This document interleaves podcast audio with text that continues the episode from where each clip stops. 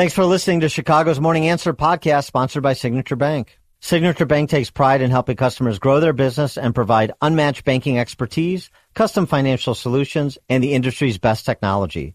So whether you're a business looking for a deposit relationship or needs a ready source of financing, Signature Bank is the right bank for you. Call today at 773-467-5600 to hear how Signature Bank can help your business grow and thrive. Member FDIC, equal housing lender.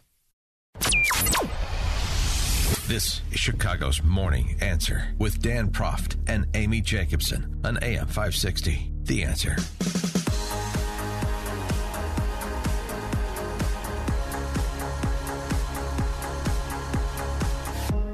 Top of the morning, Dan and Amy. So uh, last night in New Hampshire went about as expected. In fact, again, for those of you who are inclined to dismiss polling out of hand, can't believe anything you hear from pollsters.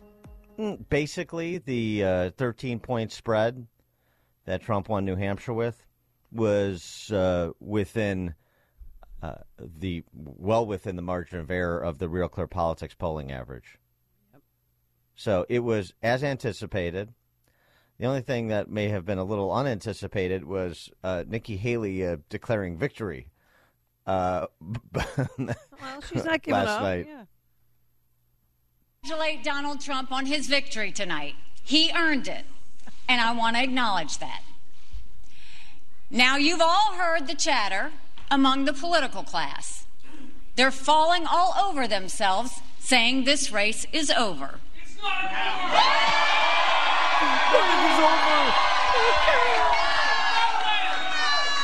Well, I have news for all of them. New Hampshire is first in the nation. It is not the last in the nation.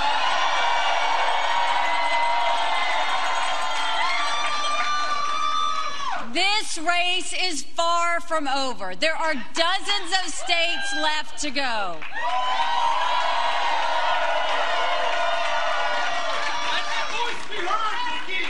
And the next one is my sweet state of South Carolina.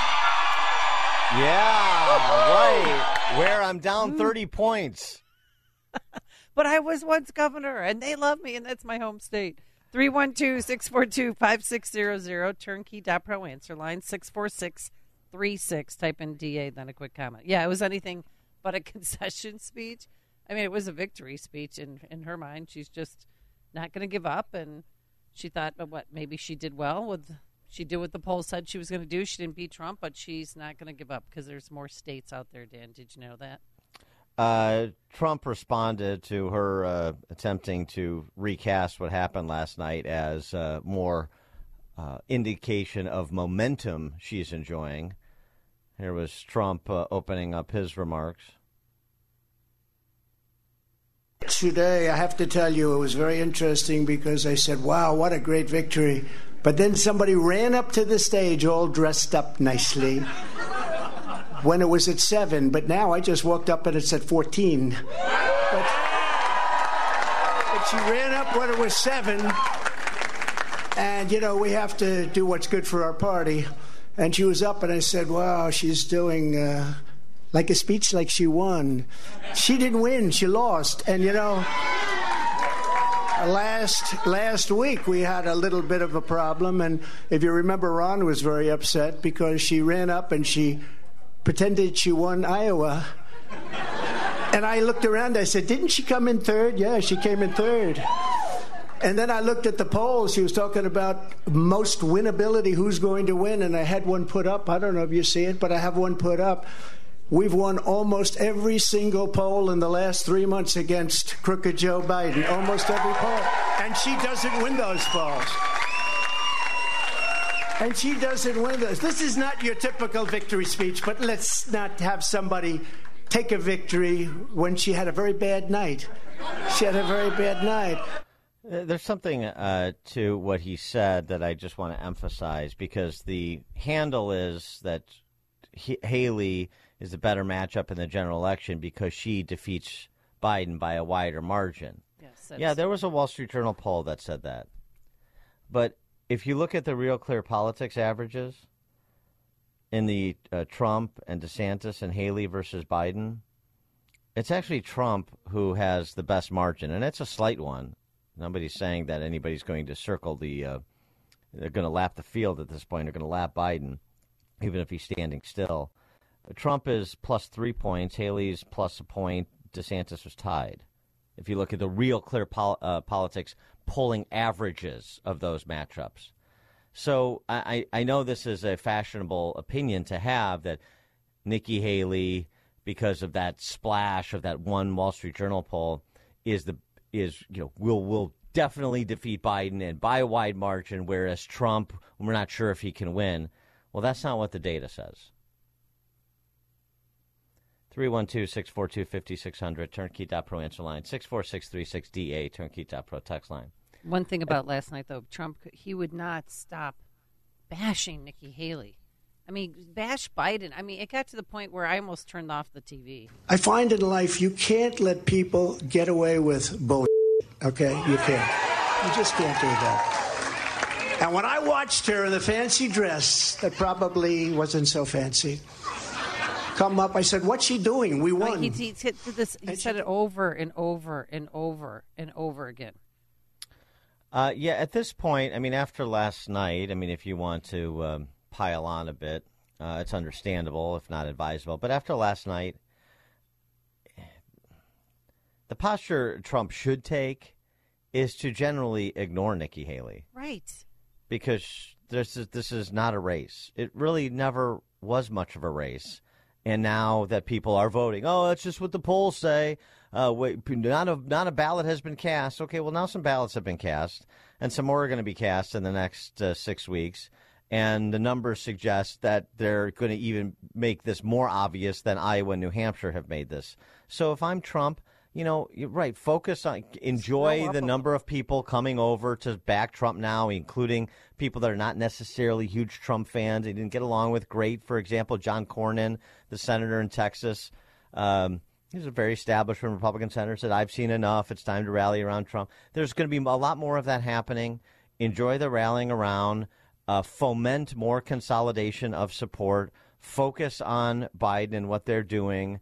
Address some of these issues. Think strategically about the sequencing of the kind of campaign that you want to run over the next several months into the conventions, and then obviously down the stretch. Assemble the necessary staff. You know, take this opportunity to um, focus on you and what you're doing and what you're organizing, and don't get baited by somebody who is on um, essentially a, a, a, bit of a vision quest right now. Leave her to her own devices in Yeah. South Carolina, and however long she wants to go on with this, however long the uh, corporatist money will float her. I mean, she got under his skin yesterday. She was living rent free in his head Well, at that okay, rally. I thought. Let's well, not exaggerate. no, I mean, watched the whole thing from the beginning to the end, and I thought, well, uh, you can watch it from Biden. the beginning to the end, and it's Get still, off that's of still her. an Let it, exaggeration. leave her alone. Well, I, I Th- thought it what, what does Trump do? What does That's Trump what, do? yeah, that's what his his shtick is. I understand that, but Yes. he beat her. He wanted to talk about her dress, and you know, just I'm as a woman when I saw it, kept he kept har- harping on it. and I thought, just leave it alone. You, you beat her soundly. Talk about Biden and how he has accomplished nothing, and remind the American people what life was like when you were in charge. You know, the, simple. uh, there's a couple of things too. I, I would say, I mean, first of all, the, the Haley thing. I, I, I mean, does anybody believe this is like, going anywhere? I- You look at uh, even CNN had this. You look at um, the composition of the voters for Trump versus for Haley. Seventy percent of Haley voters last night in New Hampshire were undeclared, Yeah, as opposed to seventy percent of Trump voters who were declared Republicans. I mean, you had interview after interview on CNN and MSNBC like this. Here's CNN. Nikki Haley. And why did you vote for Nikki Haley? Uh, it's a vote against Trump. Um, I think it would be better to have her against Biden in the uh, elections than it would be Trump and her. Do you consider yourself generally independent, Republican, or Democrat? Uh, Democrat. So when you undeclared, you voted for Nikki Haley. If it was Nikki Haley against Joe Biden in a general election, who are you voting for? Joe Biden. Right. right. So And I that's mean, how she got a lot of votes in Iowa too from independents. it was Democrats and never Trumpers. It was Democrats and Bill Kristol and David French. I mean, that that's the profile of the Nikki Haley voter for the most part last night in New Hampshire. And I'm, I'm sorry, that doesn't come within a stone's throw in states like South Carolina and Florida and so on and so forth. 312 642 5600. Grab a line. Uh, Mark, Southside. Good morning, Dan and Amy. Last night, Haley's speech was so contradicting. You're, you're playing clips right now. The majority of people that voted for her are going to vote Democratic in the general election. With that being said, she's emphasizing last night that Donald Trump is the only Republican the Democrats can be, can beat. With that being said, then the same people that voted for her last night that are going to vote Democratic, why wouldn't they help Trump to get him across the finish line if he's the only one that um, the Democrats can beat? It makes no sense. It's contradicting. Yeah, thanks for the call, Mark. One thing I would say about Trump, I mean, you don't, um, you know, uh, prematurely celebrate uh, the victory in November. There are a lot of complications along the way, including how people would receive Trump being convicted in any of the trials that may or may not happen before the election, which is why it's so important that they get pushed off. For example, there was polling you may have saw last night if you were watching the coverage that suggested that among Republican caucus goers and a primary voter in, in Iowa, primary voters in New Hampshire, you know, a third in Iowa said uh, a criminal conviction would uh, disqualify him from being president. It was 50 50 in New Hampshire. Now, for example, in Iowa, a third of self identified Republicans saying that, that could be a problem.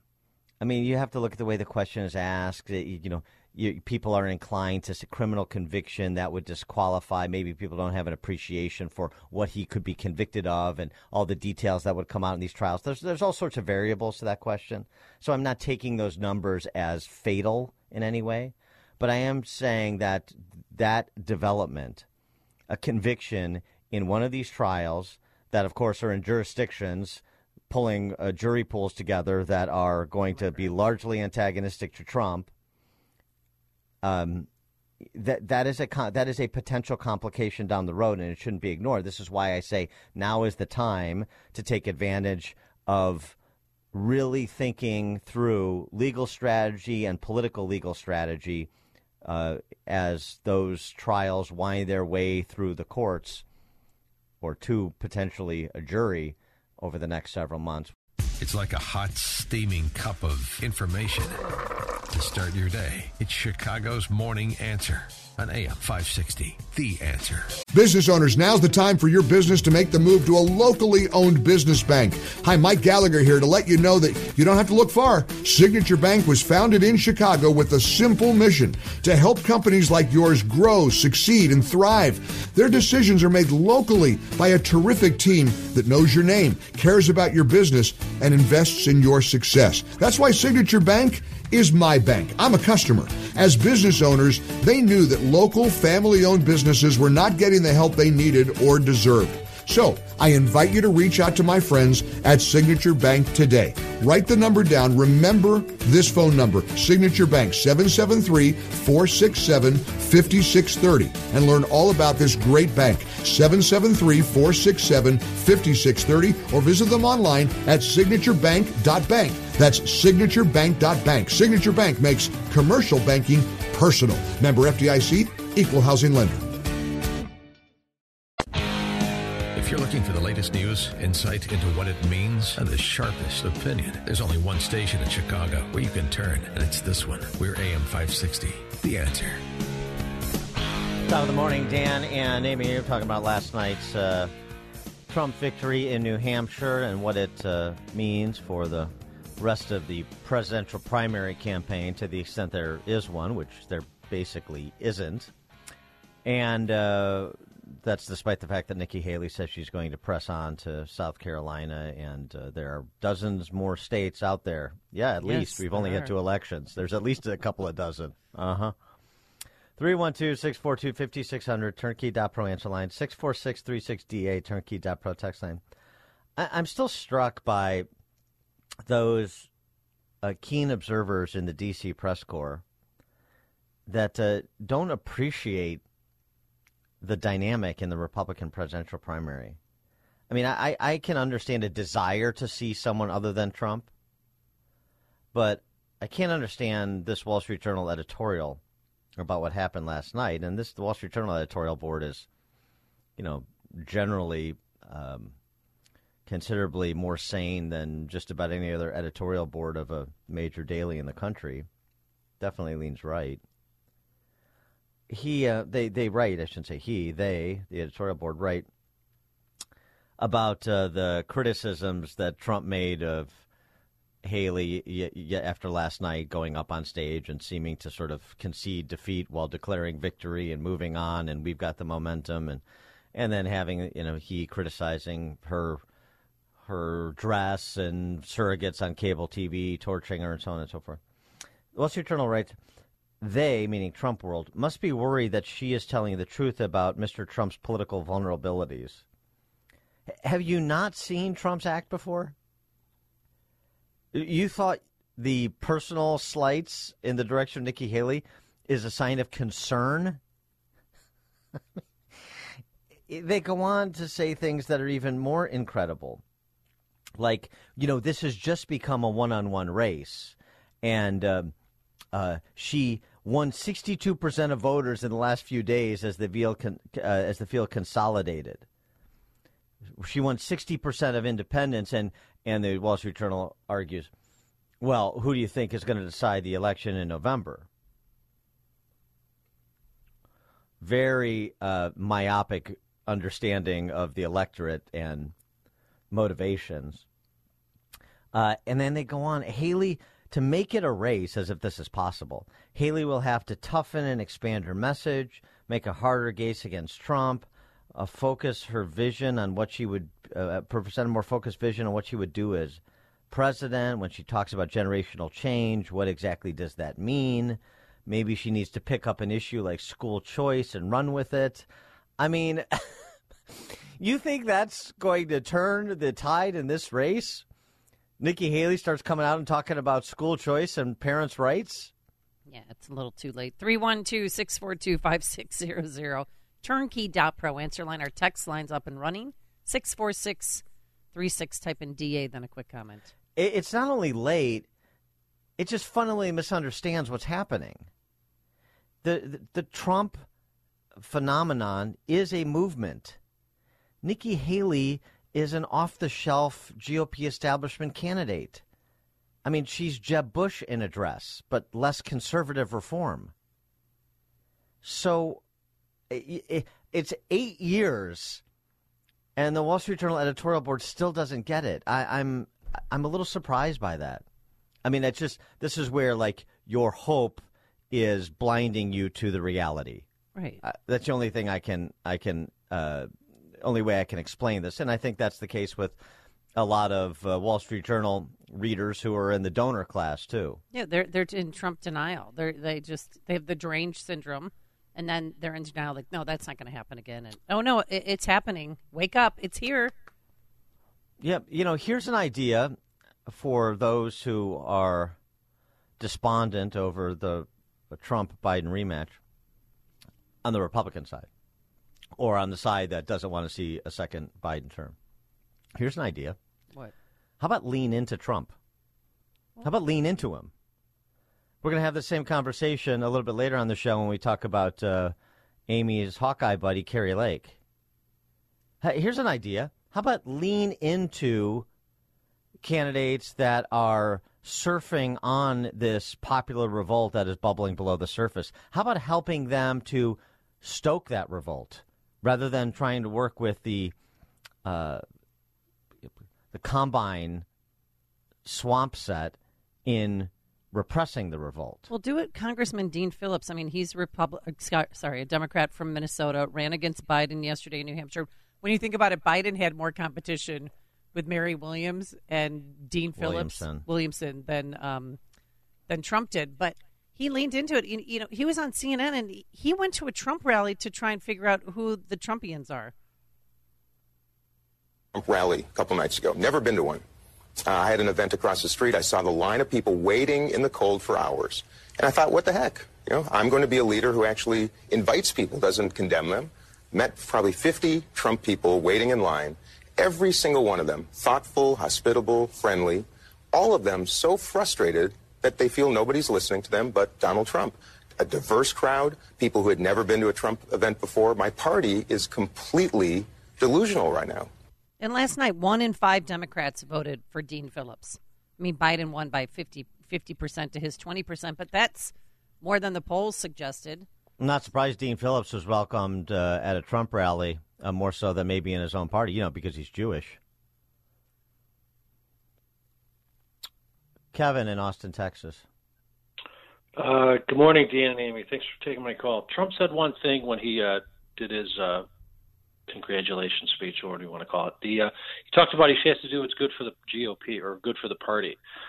Resources that are going to be sent to support Nikki Haley could be used in other ways to develop get out the vote operations uh, for November and actually build the party up so lower uh, down ticket races can win. And I think that's where those resources should be sent. It's a vanity project right now for anybody who wants to throw money to Nikki Haley and support her. It's a futile thing. It's like standing at Lake Michigan when an eight foot wave is coming towards you and thinking you're going to like stop it from coming at you. Turn thanks around. For, thanks for the call, Kevin. Appreciate it. Joe in Naperville. Yeah, although I don't agree with this, I think the two things people should understand why she's still in it, Haley, is number one, when you look at Iowa and New Hampshire, last year, last time Bernie Sanders won those, and he lost the primary. Also, I think that Haley's hanging on to a dream. I think Haley's hanging on to a dream that the courts are going to take Trump out. So if she stays in it, and she's number two, especially before the convention, she's in a good position to get the nomination. I, again, I don't agree with it, but I, I think that's the two plausible explanations on why she's still in it. Thanks for the call, Joe. Well, here's the problem. I mean, if that's her strategy, that uh, Hail Mary strategy, if the the courts, the Supreme Courts decide that all these states can remove Trump from the ballot, many won't do it anyway. Many have already decided they're not going to do it. I mean, I suppose they could revisit it, but she's going to run out of money well before that transpires. So it's just not realistic. Um, you you can't um, sort of lose your way to the presidency. And uh, you know, if something were to, if you know, Trump is uh, cemented in as the nominee, and something were to happen, just like we've talked about with Biden, well, I mean, then it's a, a party pick, and uh, and so she would have as much chance now being out of the race as she would then being in the race titularly in the race. Right, but uh, can't DeSantis get back in because they suspended their campaign? So if something were to happen to Trump, they could all get back in, right? That's that's true. That's, that's true. they don't fall out. But I mean, but but but if something were to happen to Trump and he's the nominee, well, I guess if it happens between now and when you've officially amassed enough of the delegates to be uh, uh to, to, to cement the nomination, yes, right. That then you, I guess, you would have some sort of restart. But I mean, the, you there's no way that you can credibly say we need to stay in because of these, you know, lottery ticket like possibilities. That's not the basis to stay in a race and embarrass yourself and get crushed and, you know, fritter away tens of millions of dollars. That just makes no sense. That's not a strategy. Greg and Schaumburg. Morning, Dan and Amy. Do you remember when Shawon Dunston was on the Cubs and there was the Shawnometer in center field that was yes. held up and focused on TV? Mm-hmm. You two are my own meters. The Danometer is always going to come on after. I always try to listen to you to see what the, the general sense is. And the Danometer is always going to be imprecise language, petty, and crass. And the Amyometer is going to be all of that plus the women's sensitivities issues. And thus, I deduce within the first two or three minutes did Trump have a winning night or not have a winning night? And based on what I've heard today, he did not have a winning night because both of the two emitters here are off the wall in terms of criticism of him. And there is one solution to all of this that I wish somebody would get to him on, and that is to recognize the servant leadership aspect that is so apparent and endemic to the Trump brand, always trying to serve the customer, but to do it within a calm, reasonable, very sensitive to emotion like manner that will register with voters and get over the crassness and all of the stuff that you guys are justifiably putting on the board? Thanks. Thanks for the call, Greg. Well, I mean, first, um, you know, of course, I take umbrage at the fact that I'm What? not sensitive to women's sensitivities because that that just couldn't be further from the truth. Oh, wait till you see what's coming, partner. Uh, you know, I got I a mean, little I surprise for you later. I'm a little, I'm a little afraid to show my feminine side sometimes. Oh, you really? know. it frightens me, but you know, it's there. Uh, You well, do I- wear it- pink sometimes too. I think you're wearing well, pink today. Is that pink? No, this is red, white, and blue. Oh, Marco. Pa- the patriotic colors. Yes. It's our flag's colors. Oh, it is. Thank Yeah. you, Dan. Mhm. Appreciate that.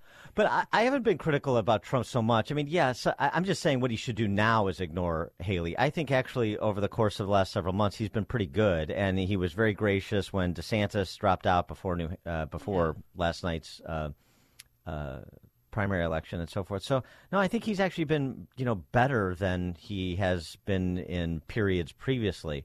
He had his just former needs to- challengers on stage with him, and he actually let him speak. Tim Scott, Vivek. I mean, Yeah, right. Trump from later years would have never have done that, So- given them any airtime. That's what I'm saying. So more of that. I'm not. I'm saying here's this opportunity. If he can avoid getting uh, going off on these tangents, an opportunity, and he should take advantage of it because this is not a fait accompli in November. And I'm not suggesting he's treating it as such, but there's a lot of work to do that I don't have the sense is completely done yet. And that's that's my focus. And then yeah, the dress, criticizing the dress comment was he like Jacobs from Airplane? I mean, he's doing shtick. I get that, but you know. Uh, Frank, Board of Trade. Yeah, as I, uh, during the last break, Mike Scott mentioned about the uh, the uh, the fact that the Democrats were going to focus on the uh, uh, going to focus on the uh, abortion rights issue, and um, as I recall, during the last election cycle, that was the demographic that put the uh, the Democrats in office. Was the fact that the unwed mother vote? I, I don't know how you measure that was the uh, was the number that uh, that really uh, put them over the top. Yeah, it's an issue. Thanks for the call, Frank. Well, that's another issue. To has to be game plan. There's no question about it. It's an issue. This is why uh, Mr. Ten Percent was in Virginia yesterday, Oh, God. uh, doing a Restore Roe rally, because that's right. That constituency, single women, and particularly uh, single women that are moms, are as core a constituency to the Democrats as the black vote is, and bigger. So um, this isn't it. This, so the messaging on this issue is going to be important. And actually, I think Trump has good instincts on this. I think he's probably taking it where it needs to go. Um, but this is what I'm talking about in terms of sort of game planning, the sequencing, and uh, uh, the uh, you know the tactics associated with the sort of messaging you want to do in the run up to the convention season, and then the run downhill to November when people really start to focus in. I mean, this primary campaign is over, whether Nikki Haley wants to concede it at this moment or not. And so take this opportunity legal strategy, political strategy, the marriage of the two, and uh, when as it pertains to Trump's trials, and then the actual uh, political uh, challenges that Republicans generally, and that includes Trump, have going into November, even despite the unpopularity of Biden, even despite the fact that a majority of this country thinks that the incumbent president is a senile kleptocrat. You would think that would be enough, but I'm, I'm telling you it's not. Not yet. Tony in Downers Grove. Hey, Dan. Yeah, you know what? This is exactly what I was going to say as well. I mean, yes, uh, Nikki Haley's delusional. I mean, she couldn't even win New Hampshire with the independent vote and Democrats voting. But abortion, again, rearing its ugly head. And we've talked about this. There is no messaging from the from the Republicans. I mean, this is not hard. This is not hard. We we know where that cult for the Biden voters stand. They're a cult too, as much as MAGA is a cult. But there's no message yet. There's no. Where's the message on that? And where's the where's the stance on the border? This I I I'm so I'm amazed that the Republicans just can't get out and say this is a separate issue, and we're going to vote on this, and that's it. And they're not taking that stand. If they don't get two messages across in these two areas, that they're not. There, there's going to be no victory in uh, in November. Thanks for the call, Tony. Um, give you an example of what you're dealing with uh, on the other side, on the left, w- with this issue, since the other big story that got uh, subordinated to the New Hampshire primary, of course, was the president doing this Restore Roe rally in Virginia, and Kamala Harris doing a hagiographic, what other kind of interviews does CNN do, uh, pushing the same thing. But let's just give you an example of what you're dealing with. This is a woman who's a student at uh, Medical College of Wisconsin, north of the Cheddar Curtain, testifying before the Wisconsin State Legislature. So gross. She's an OBGYN student. She's going to be an OBGYN. I think abortion should be unrestricted. And I think when somebody finds out in pregnancy, when or how far along that they are when someone finds out, they should be able to get an abortion if they want to. And for some people, that is full term. Yeah. If I can't get abortion training here, if I can't perform abortions in my career, I will not stay in Wisconsin. And a lot of my colleagues who are on the same track agree. Okay, murderer. How soon till she gets a job in Illinois here? Yeah, sure, right. Jelly Belly will watch that. Be like, oh, what's her name? Let's get her information. Well, I mean, there's a lot of here. there's a lot of delicate little flowers wandering around who are, um, uh, you know, attractive ghouls like that woman who have been um, indoctrinated with this in well, to borrow from Tony's from Downers Grove, indoctrinated into this death cult almost since they were taken full term. Um, and so, you know, it's an issue, and it, particularly in a swing state like uh, swing state like, like Wisconsin. Uh, Marty Naperville. Good morning. I'm glad I get to follow Josephine Mengele there. um, my my prediction and talk me out of it is that during the DNC they're gonna they're gonna truck out Michelle Obama, They're not, and that's gonna be the Democratic nominee. Please talk me out of that prediction. not happening. All right, Marty. It's not going to happen. First of all, the only way to bring Michelle Obama out is to truck her out. hey, hey, hey now. Uh, but secondly, My former girl there, you're talking. Uh, I know, stunning. Uh, Gorgeous. She, I mean, we've we've had this conversation before. Yes, it's not going to happen, folks. Listen up. Not going to happen. Ne- she will never run Never. for public office. Never. Never. And and by the way, I always just one of the the we, the they, they're going to do something. They're going to and they're going to put up this person and they're going to take out that person. Who's the they? Just sort of this amorphous socialist blob. It doesn't work that way. The Biden hillbilly crime family from Wilmington, Delaware gets to have a say. They're sort of in the driver's seat, if you haven't noticed. It's like a hot, steaming cup of information to start your day. It's Chicago's Morning Answer on AM 560. The Answer. Business owners, now's the time for your business to make the move to a locally owned business bank. Hi, Mike Gallagher here to let you know that you don't have to look far. Signature Bank was founded in Chicago with a simple mission to help companies like yours grow, succeed, and thrive. Their decisions are made locally by a terrific team that knows your name, cares about your business, and invests in your success. That's why Signature Bank is my bank. I'm a customer. As business owners, they knew that local family owned businesses were not getting the help they needed or deserved. So, I invite you to reach out to my friends at Signature Bank today. Write the number down. Remember this phone number Signature Bank 773 467 5630 and learn all about this great bank 773 467 5630 or visit them online at signaturebank.bank. That's signaturebank.bank. Signature Bank makes commercial banking personal. Member FDIC, equal housing lender. This is Chicago's Morning Answer with Dan Proft and Amy Jacobson on AM 560. The Answer.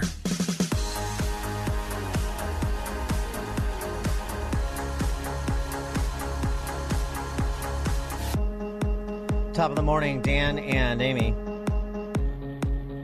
Well, isn't this a microcosm of our politics? This story about uh, Kari Lake, you know, the Republican nominee for governor last cycle in Arizona. Now she's running for the United States Senate seat, currently occupied by Kyrsten Sinema in Arizona. But she's not the choice of the establishment GOP donor class in Arizona or D.C. And uh, that was made clear to her, in case it wasn't, by the Arizona State Republican Party chairman, a guy named Jeff DeWitt. They had a conversation, apparently, uh, last March, the audio of which was just released yesterday. The Daily Mail had it, uh, had the exclusive. And I got to tell you, the timing of the release of this uh, tape, I mean, who would have had this audio other than either DeWitt or Lake? And I don't think DeWitt has any interest in releasing it. So Kari Lake or somebody around her releasing it this timing, holding it for low these many months, waiting for the right time. If that's the case, I mean, if it is, then um, I got to tell you, I like the killer instinct. Oh, she's a beast, man. Uh, I like the, you know, this is I this you need people with that kind of killer instinct, not wanting to just play ball, to be on their team as opposed to your team, but the your being, you know, her constituents, Americans' team, as opposed to those who buy and sell politicians for their on again, off again interests, politi- uh, financial and otherwise.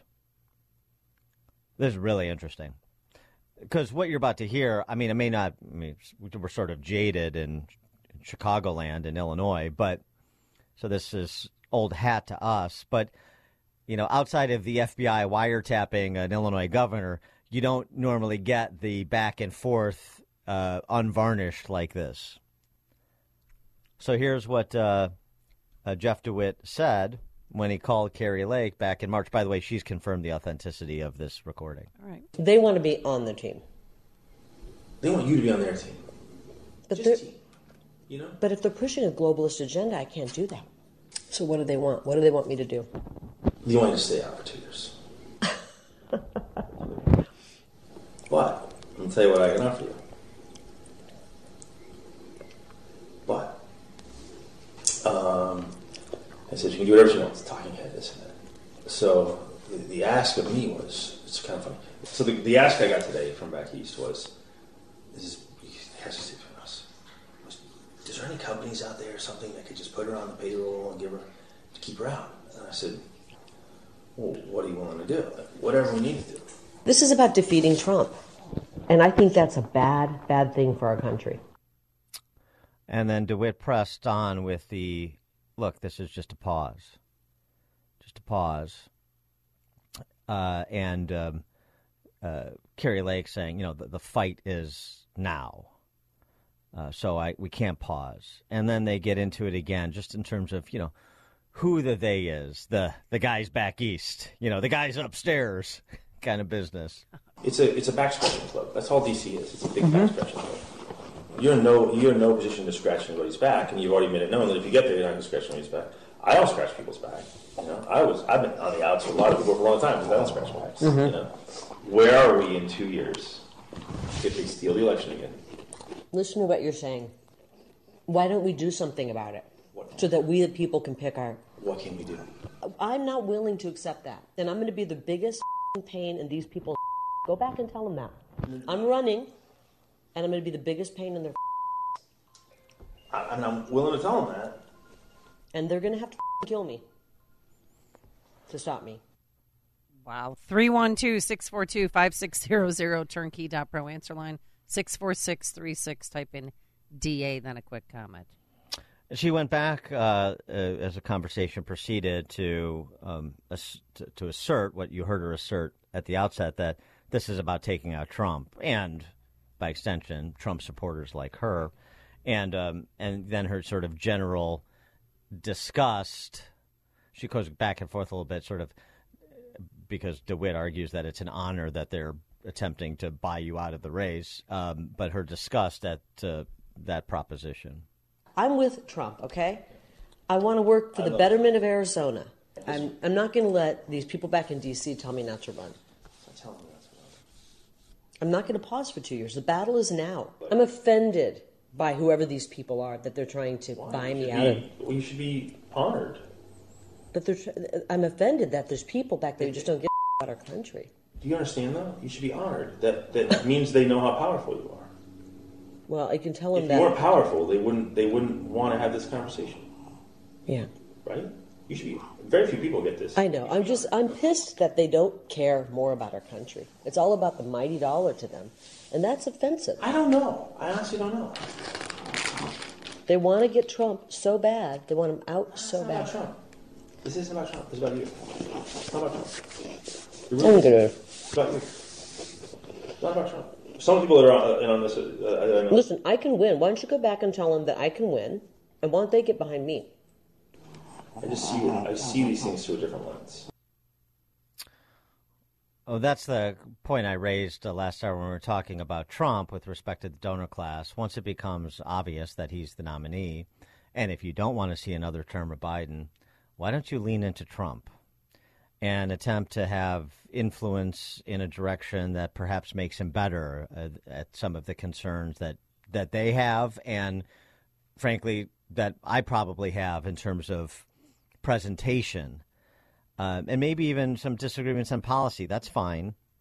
But why don't you lean into it and be constructive on the right side of things as opposed to undermining the right side of things because it's not your guy on the right side representing the right side? You know what this reminds me of? Remember when during the gubernatorial race we had Jesse Sullivan on? Good looking guy. Remember, he looks like Tom Brady's little brother. Um, and he said he was visited, remember, at his home by uh, higher up in the Republican Party, asking him not to run or wait your turn or run for something else. And there was some, and he wouldn't give us the name of the person, remember? Yeah, there, there was some it was like somebody Horse trading going on. It was like threatening, and then maybe somebody tried to to buy him out. Well, I mean, like Kari Lake, per this audio, and again, we don't know the source of it, but we it has been authenticated uh, by two sources of the Daily Mail as well as Kari Lake herself uh, yesterday when this story broke. Um, but she comes across as like she's the anti Rod Blagojevich. That's probably the most uh, the closest example we have of you know the guys be well the guy being the governor uh, trying to sell off this and sell off that, and you know these guys trying to buy and sell in a similar fashion, not a Senate seat per se in this case, but um, a nomination for a Senate seat because they don't want Kari Lake. I just love how he as- mentions her not to mention the conversation to anybody. Yeah, You know, well, then he makes his first offer. Yeah, and It's not a good look. And and and, and by the way, uh, DeWitt, as you, I think you'll hear him say in this la- this last clip, you know, expresses his support of Trump. He should be supportive of Trump.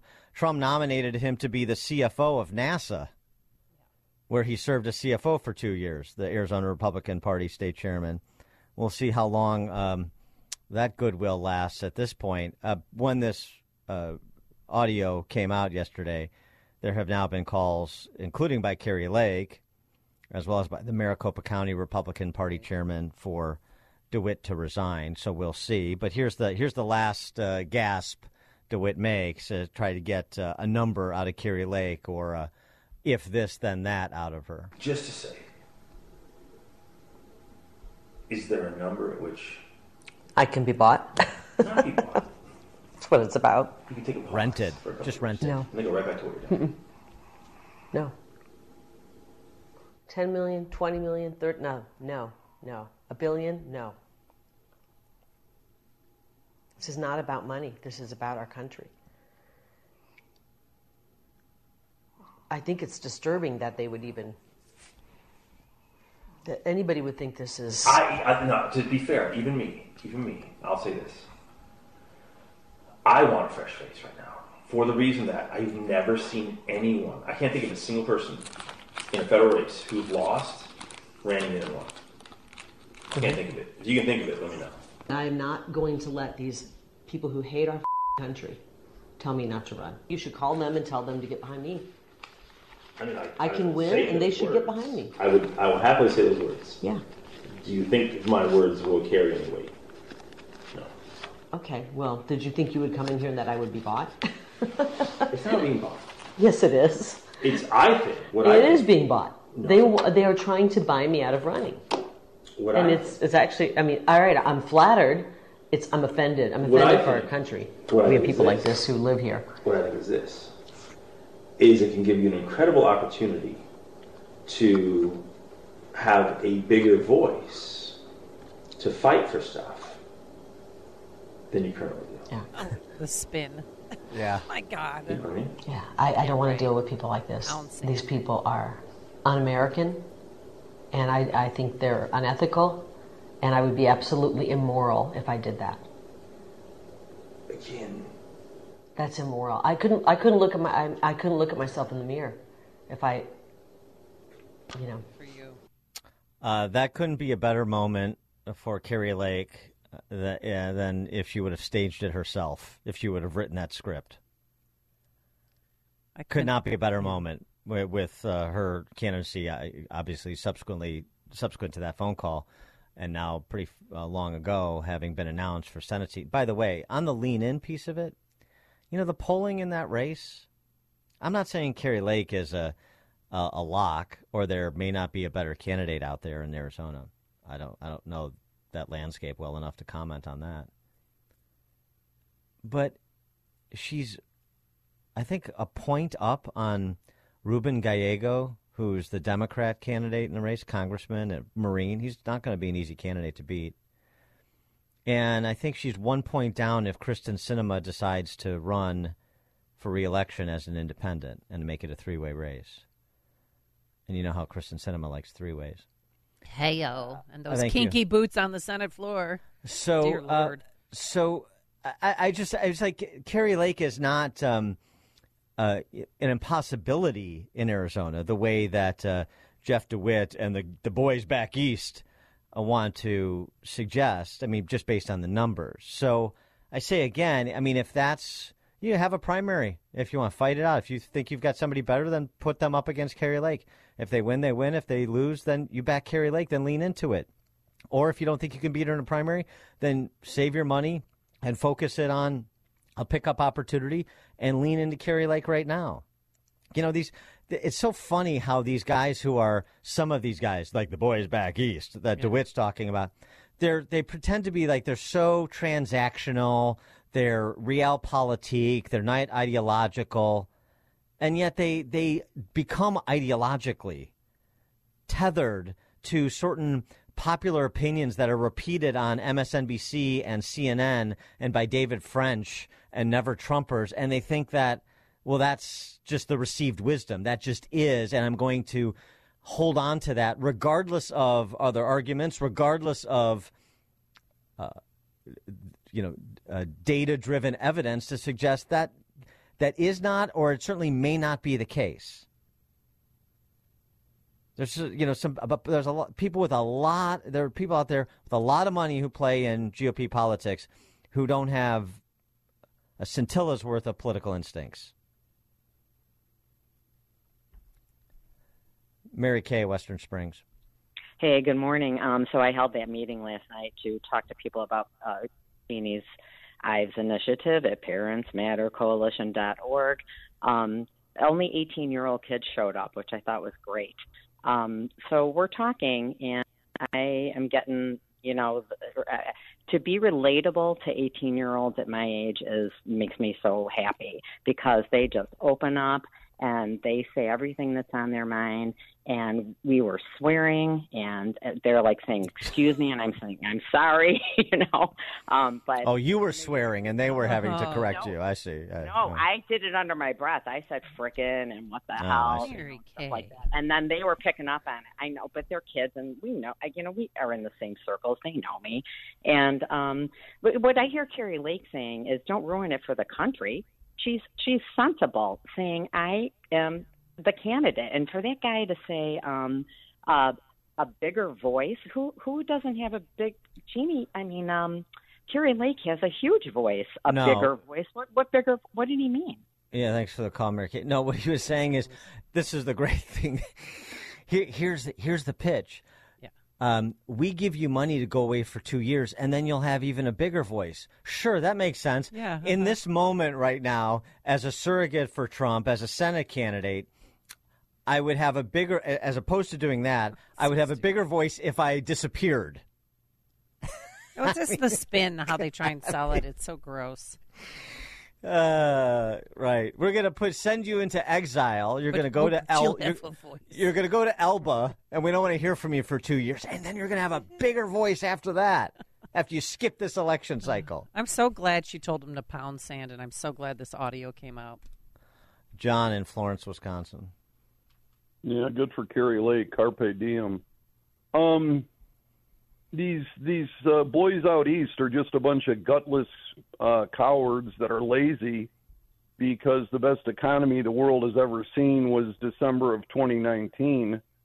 Um, you know, Abraham Lincoln lost a couple times before he got uh, the presidency, and um, you know, uh, President Trump. He didn't have any uh, political career before 2016. And what scares the uniparty, the swamp of DC, is if everybody works, uh, America is still the best country on the planet with every resource available. And if you want true freedom of everything, freedom of speech, freedom of uh, expression, give everybody a job and destroy it. Uh, destroy the uh, government establishment from the bottom up. Because once everyone has a paycheck, you don't need the government. Have a good day, guys. Thanks, John. Dan and Amy, Chicago's Morning Answer. The more you listen, the more you listen, the more you'll know. This is Chicago's Morning Answer. Morning Answer on AM 560. The Answer.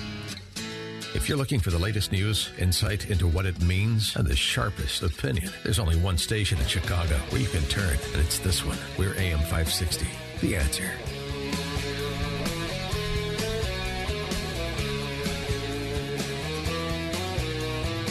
Top of the morning, Dan and Amy. A good, notable, and quotable uh, yesterday in the Wall Street Journal. Uh, rest in peace, Sergeant Abu Latif. Uh, Abu Latif was uh, killed uh, near the border with uh, in Gaza, near the Israeli border in Gaza. Troops were inside buildings they were preparing to demolish with mines. Hamas fighters fired pro- uh, rocket-propelled grenades at a tank that was securing the site and at the two of the uh, two-story buildings where the soldiers were completing their mission. Sergeant First Class uh, Abu Latif worked as a security guard at uh, Ben Gurion University, father of a baby girl. In a post dated October 25th, Abu Latif wrote that he was proud to be serving in the Bedouin Patrol Unit and of being an Israeli Bedouin. So that's uh, Arabic extraction. Right? We, we forget in this conversation that there are um, uh, allies of uh, the Jews, Israel, uh, in the state of Israel, that are of Arabic ethnicity. Uh, even before he was called up for reserve duty, Abu Latif said, I'm happy that I'm able to invite my friends to eat meat and rahat and can be hosted in the gardens of the people from the uh, Kibbutz Shoval, Shoval who play the guitar and sing songs. I'm happy when I can travel around Israel with my friends, and I'm most happy that they learn Arabic to try to talk to me in Arabic and ask me to help them. Since the war erupted, we hear a lot about the involvement of the Arab citizens. Unfortunately, among the fallen are Bedouin and Druze soldiers, Muslims and Christians, who fell as heroes while defending the country. There's nothing greater than that. We all share the same fate, and we, we must work together. Unfortunately, there are people who don't believe in cooperation between different populations. They try to intimidate, provoke, and destroy relations, destroy trust. Don't believe them. Don't let it happen.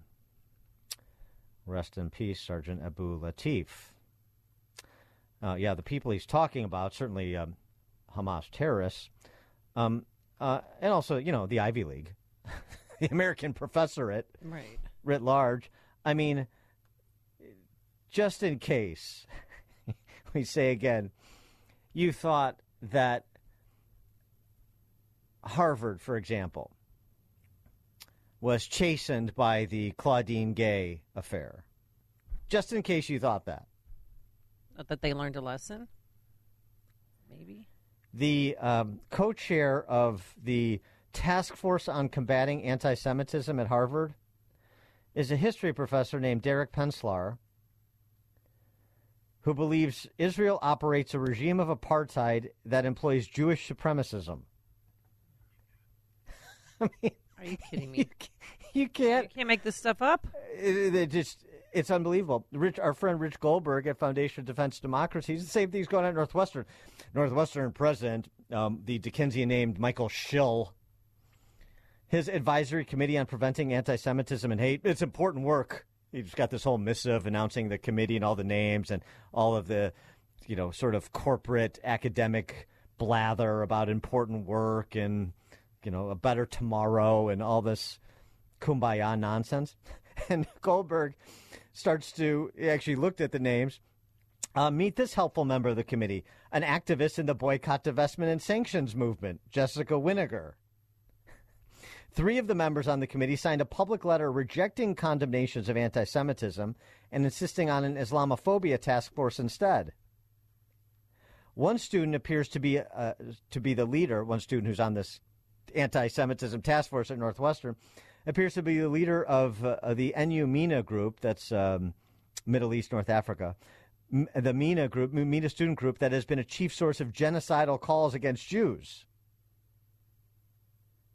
And the co chair's qualifications his most influential scholarship is Tribal Critical Race Theory, a groundbreaking framework he developed in two, this is you know his quote, the description of it on his behalf, a groundbreaking framework he developed in 2005 to help explain indigenous peoples' complex experiences with education, colonialization, and racism. Right.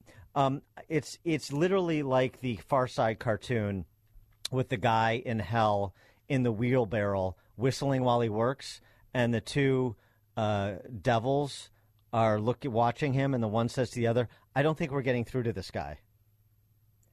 That's what this is like at Harvard and Northwestern, the Ivy League, these elite schools. I don't think uh, it, maybe it's not possible to get through to them. I know. I just think about the Jewish students there and if they ever feel safe. For more on this and um, other geopolitical matters, we're pleased to be joined again by Dr. Zuhdi Jassers, the president of the American Islamic Forum for Democracy, co founder of the Muslim Reform Movement, former U.S. Navy lieutenant commander, and if that wasn't enough, Republican candidate for Congress in Arizona in uh, District 4. That's the district that uh, Stanton, right, the former mayor of Phoenix, I think a Dem- Democrat is the incumbent. Dr. Zast- uh, Dr. Zuhdi Jasser, thanks for joining us again. Appreciate it. Oh, it's great to be with you, Dan. Thank you for having me back. Is that your district, uh, the Stanton, the former Phoenix mayor?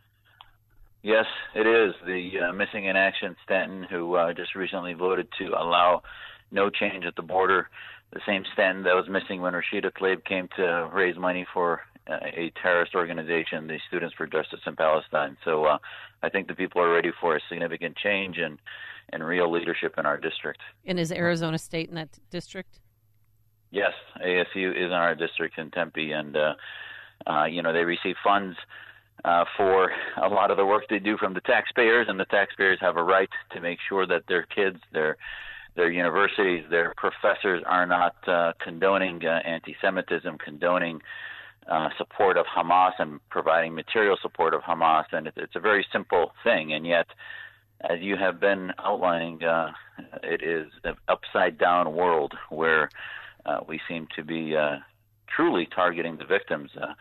The Jewish community, who has been the primary victims of bigotry and hate, and yet somehow when they defend themselves, the only democracy in the Middle East, uh, they become the enemy, which is just absurd. absurd. Yeah, th- I mean, the, the, I mean, this, this, seems to me like so easy, um, but it's uh, it's stunningly difficult. I mean, you're a medical doctor, so you've had your share of schooling. Uh, the the, the, the culture on campuses at what are reputedly you know some of the best institutions of higher learning in the Western world that's maybe in question, but I don't know. You know, maybe they're like America, sort of the the, uh, the tallest skyscraper in Wichita at the moment. But um, I, I, mean, what Harvard is doing, it, what Northwestern is doing, it's almost it, you almost you you cannot be that dense. It almost has to be purposely offensive. It almost has to be like, you, you think you can bring us to heel? You're not even close. I, I just can't otherwise explain what I just described with these, you know, task force that's that are supposed to, you know, try to paper over or provide some, you know, uh, uh, healing process on campus and, and so forth? When when I testified to Congress multiple times in 2011, 2012 about the rot in the system that used the term Islamophobia and that there was this alliance with uh, regimes like Qatar and Iran and others that created this term to suppress free speech. And I said, you know, in the universities, these radical Islamists are working with the far left, the progressivists, who are labeling Muslims as the victims, but Islam is an idea. We have a right to, to debate whether Islam is a theocratic, uh, uh, oppressive movement or if it's a faith that's a personal faith that many of us love that want to defend, but yet there's a civil war happening. And now, fast forward, peri-pandemic and post-pandemic, every front people are realizing that the wokeists, the progressivists, turned everything upside down, made the West, made America into the problem rather than the solution and uh, they exploited that. Uh, we see this in our medical schools, and I can tell you, as a physician, I've seen national medical meetings open with the apologetic that this meeting is on stolen ground and all the DEI nonsense. Right. Our military academies, as a former military officer, I've talked to. I'm on uh, the board of an organization called STARS that's looking at reform within our naval and air force academies at at bizarre language limitations, bizarre inabilities of our future military officers to have debates about uh, and discussions about what terrorism is and, and what Islamism is and, and who our enemies are and what America stands for. On every front, America is under siege, and it's not a it's not a coincidence that the border is also out of control because they're trying to destroy us in every way possible, and the rot starts from the top as far as the universities and uh, what we're teaching our next generation. And as Reagan said, we're one generation from losing it, uh, this country, losing our freedoms. And uh, uh, we can't uh, step aside and say, oh, it'll, it'll work next uh, election cycle. It'll work in a few years and, and work its way out. Um, the time is now to fix this, and we have to realize that that rot needs to be corrected immediately. Well, what should President do, Biden do at the border? Policy changes. Well, it could start with, I mean, even HR 2, which was about uh, uh, stopping the nonsense as far as asylum and, and re uh, re upping the reality of what our laws say on the books. Just enforce the laws on the books. Have the the uh, border patrol do what they are assigned to do, which is to prevent folks from coming in uh, uh, needlessly and uh, uh, uh, hemorrhaging in without any limitations just enforce the laws on the books and why we continue to pass continuing resolution after continuing resolution funding uh, uh, wars abroad and and not our own country is just besides me. And and I don't see why the Republicans are labeled as obstructionists and somehow we don't want to support other conflict while our own military is being attacked by Iran and and other interests. And yet we want to seal our our border first. So the laws are on the books and the Democrats need to be held accountable for the fact that they're allowing an invasion constantly at levels unseen before. And I don't think the Republican Party should stand anymore for uh, letting this happen.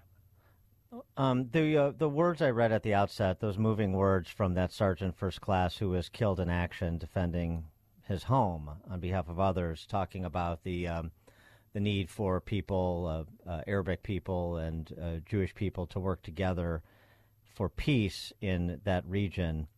You know, I don't want to be Pollyannish about this, but I mean, is it is it underappreciated in the West the um, the amount of collaboration there is between uh, Jewish people and uh, Arabic people when it comes to uh, trying to repel and eradicate terrorist organizations like Hamas? You are so right, Dan. I mean, I can't tell you. I've been to Israel twice, and both times, I, you know, people don't realize there's a million Israeli Arabs that uh, live among the six, seven million Jews in Israel. Uh, I've talked to uh, judges and, uh, in their Sharia. They have a Sharia court system that are. It's a Muslim court system for marriage and family law that is part of the Israeli legal system, along with the uh, uh, Jewish and Christian courts that are there. Uh, there's a, a Christian Arab on their Supreme Court. Uh, they have uh, uh, members of the Knesset that are Muslim, some of whom are actually pretty radical, actually, that uh, are, don't uh, uh, toe the line of uh, uh, regular democracy, but yet they accept that as part of their democracy, uh, that uh, uh, even Hamas supporters can uh, be part of their Knesset, of their democracy. So you know, listen, people don't understand the reality of what Israel is and, and how much not only of an ally, but what they represent for the future. Uh, it's there's a book called The Startup Nation about all the small startups that exist in Israel, and most of them include Palestinian, Arabic, uh, Jewish, uh, Israeli citizens working together for a future. And you know, this is the reality, and why I think the the greatest bigots in the room across the country in universities, and what we were talking about with DEI are the left because they want to divide us into identity groups. And most of us want to be colorblind, want to be religion blind, and more about freedom and equality, real equality. And that's why I think there will be a red wave in November if people start to realize that we are the party of equality, meritocracy, free markets, free thinking, and not the quality of identity, not the party of identity politics.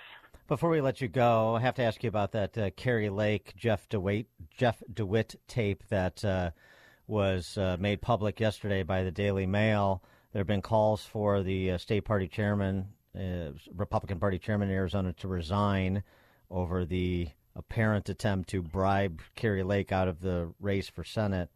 What's your reaction?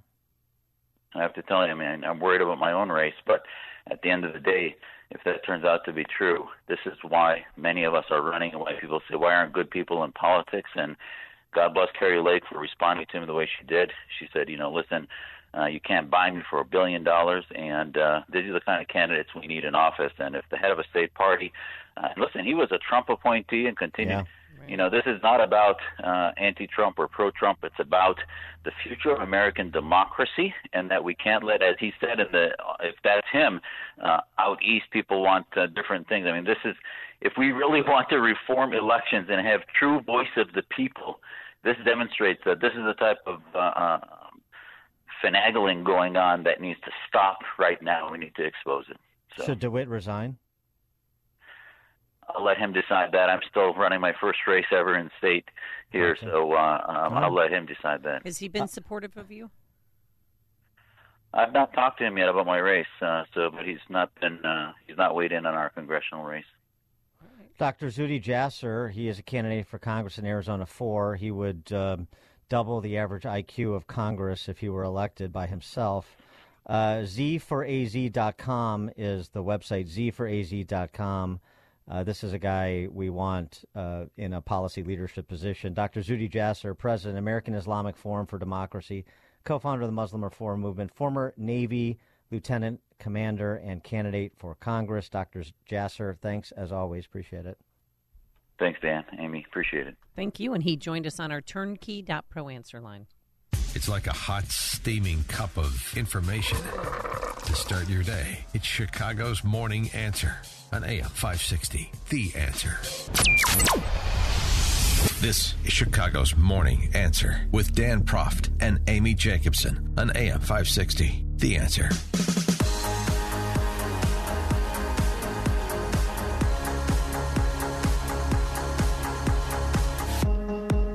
Top of the morning, Dan and Amy. It's getting fun now. Oh, yeah. I wonder how the shakedown artists like getting shaken down. Kam Buckner is a state rep. He uh, was one of the candidates for mayor oh, yes. last go around. Former football player, big guy. Yeah. If Chicago doesn't get federal help for its housing crisis, it should pass on hosting the DNC. How do you like that? Three. Instead of instead of worrying about uh, prepping for the DNC and how we got to get control of this the situation on the ground here with in, in, terms of violent crime and the migrants and the combination of the two. Instead of that, like we're worried, we're looking. No, no. Unless you give us X, you take your convention.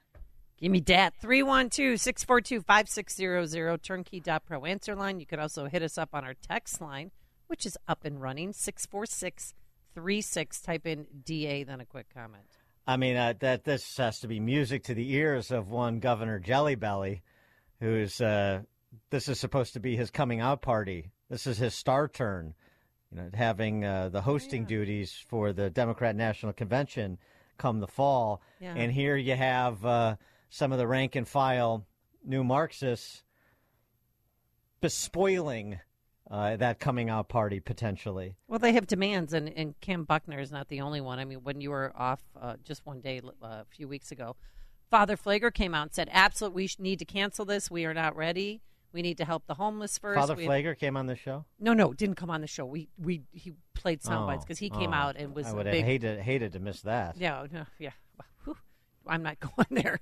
Yeah, but Well- I no, I'm just saying that he came out and said we need to stop this. We're not doing that. We should not host the DNC convention. Well, it's funny you say that because in this op-ed in the Tribune, Mhm. in the coming weeks, writes Kam Buckner, I will be working with Father Michael Pfleger and a contingent of concerned Chicagoans from St. Sabina who share the concerns that begun to mobilize behind them. Hey, why don't you go shut down an expressway over it? Hey, why not? Palestinians did again on uh, Saturday. They shut down the Stevenson, but then the pro-Hamas actually protesters? Yeah, yeah, Yeah. with their flags, the green Hamas flag. But they actually, Illinois State Police actually arrested them or just took them off the highway and got their cars off. So the shakedown here, the shakedown, the national call out.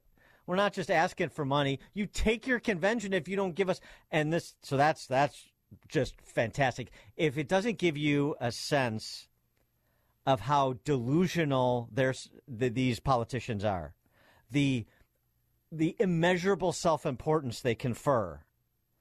I, I don't know what will. By the way, catch something else in the phraseology we don't have a migrant crisis, just like we don't have a border crisis, like the big guy says. We don't have a migrant crisis in Chicago. You know what we have? What do we have? Just what Kam Buckner said housing crisis. Mhm. Some have called it a migrant crisis. These, this is the prose of one Kam Buckner, who is an attorney, by the way, but not necessarily a real stickler for the law. You see that a lot, actually, with attorneys. Surprising amount. Some have called it a migrant crisis, others a mission, others a challenge. I believe these terms have convoluted the issue that is really at the forefront. Chicago has a, high, a housing crisis, which is self inflicted and on full display. hmm I mean, I, the $16 million in leases to uh, three West Loop uh, politically connected developers we talked about yesterday, I guess speaks to that, huh? Calling this a migrant crisis, writes Representative Buckner, who, by the way, big proponent of the Safety Act, too, Yeah. the Pritzker Purge Law. Didn't he author it? Uh, he, I think he was a co-sponsor. Yeah, co-sponsor. Um, I can't stand him because of COVID. Because I begged him for help. Because he's a former football player. I'm like, you know what it's like. You know the need to play organized sports. Help, and he wouldn't do it. Absolutely refused. Calling this a migrant crisis, he writes, creates the narrative of Chicagoans versus arrivals and allows people to look past the humanitarian obligations that have already existed and run to their corners without listening. Humanitarian obligations that have already existed and run to the corner. I don't. Uh, mm. Uh, he needs that uh, copy editor. Uh, furthermore, creates, a, and so does the Tribune apparently. Furthermore, creates a sensationalized rift between two communities that already have a complicated relationship. And here we here we go with the identitarian politics. What I can't wait. Here, here's a phrase that should be removed from the English language, like right underneath uh, the "Do you know who I am?" Oh, I love right underneath "Do you know who I am?" as a fill in the identitarian blank, as a Irish, Danish, uh, cisgendered, uh, patriarchal, yeah, member of the patriarchy. No, as a second generation native black Chicagoan. Oh my god. Second is- generation native black Chicagoan. I'm Yeah, who is one. married to a first generation Latina American and raising a black and Latino son. Hey, could you give us more detail?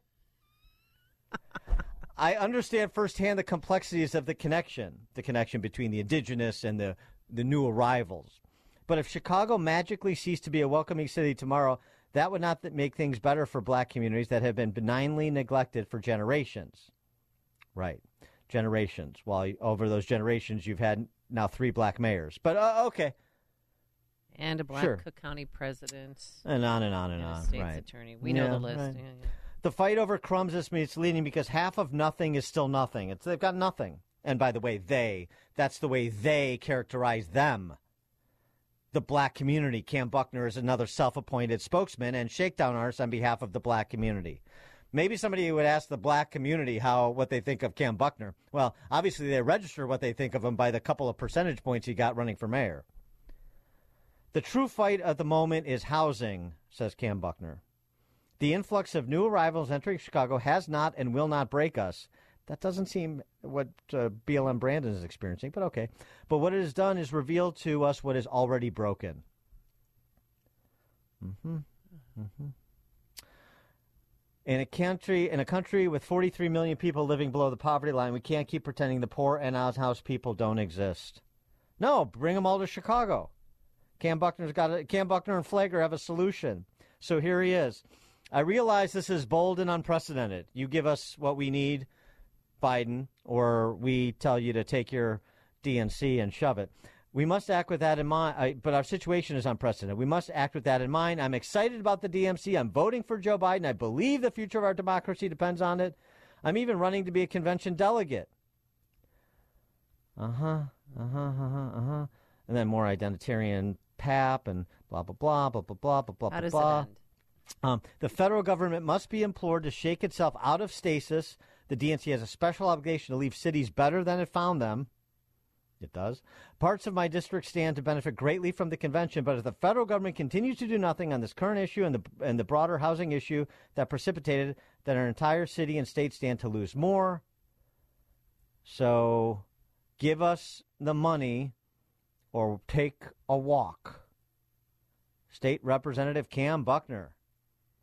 What say you? 312 642 5600 turnkey.pro answer line 64636 DA turnkey.pro text line.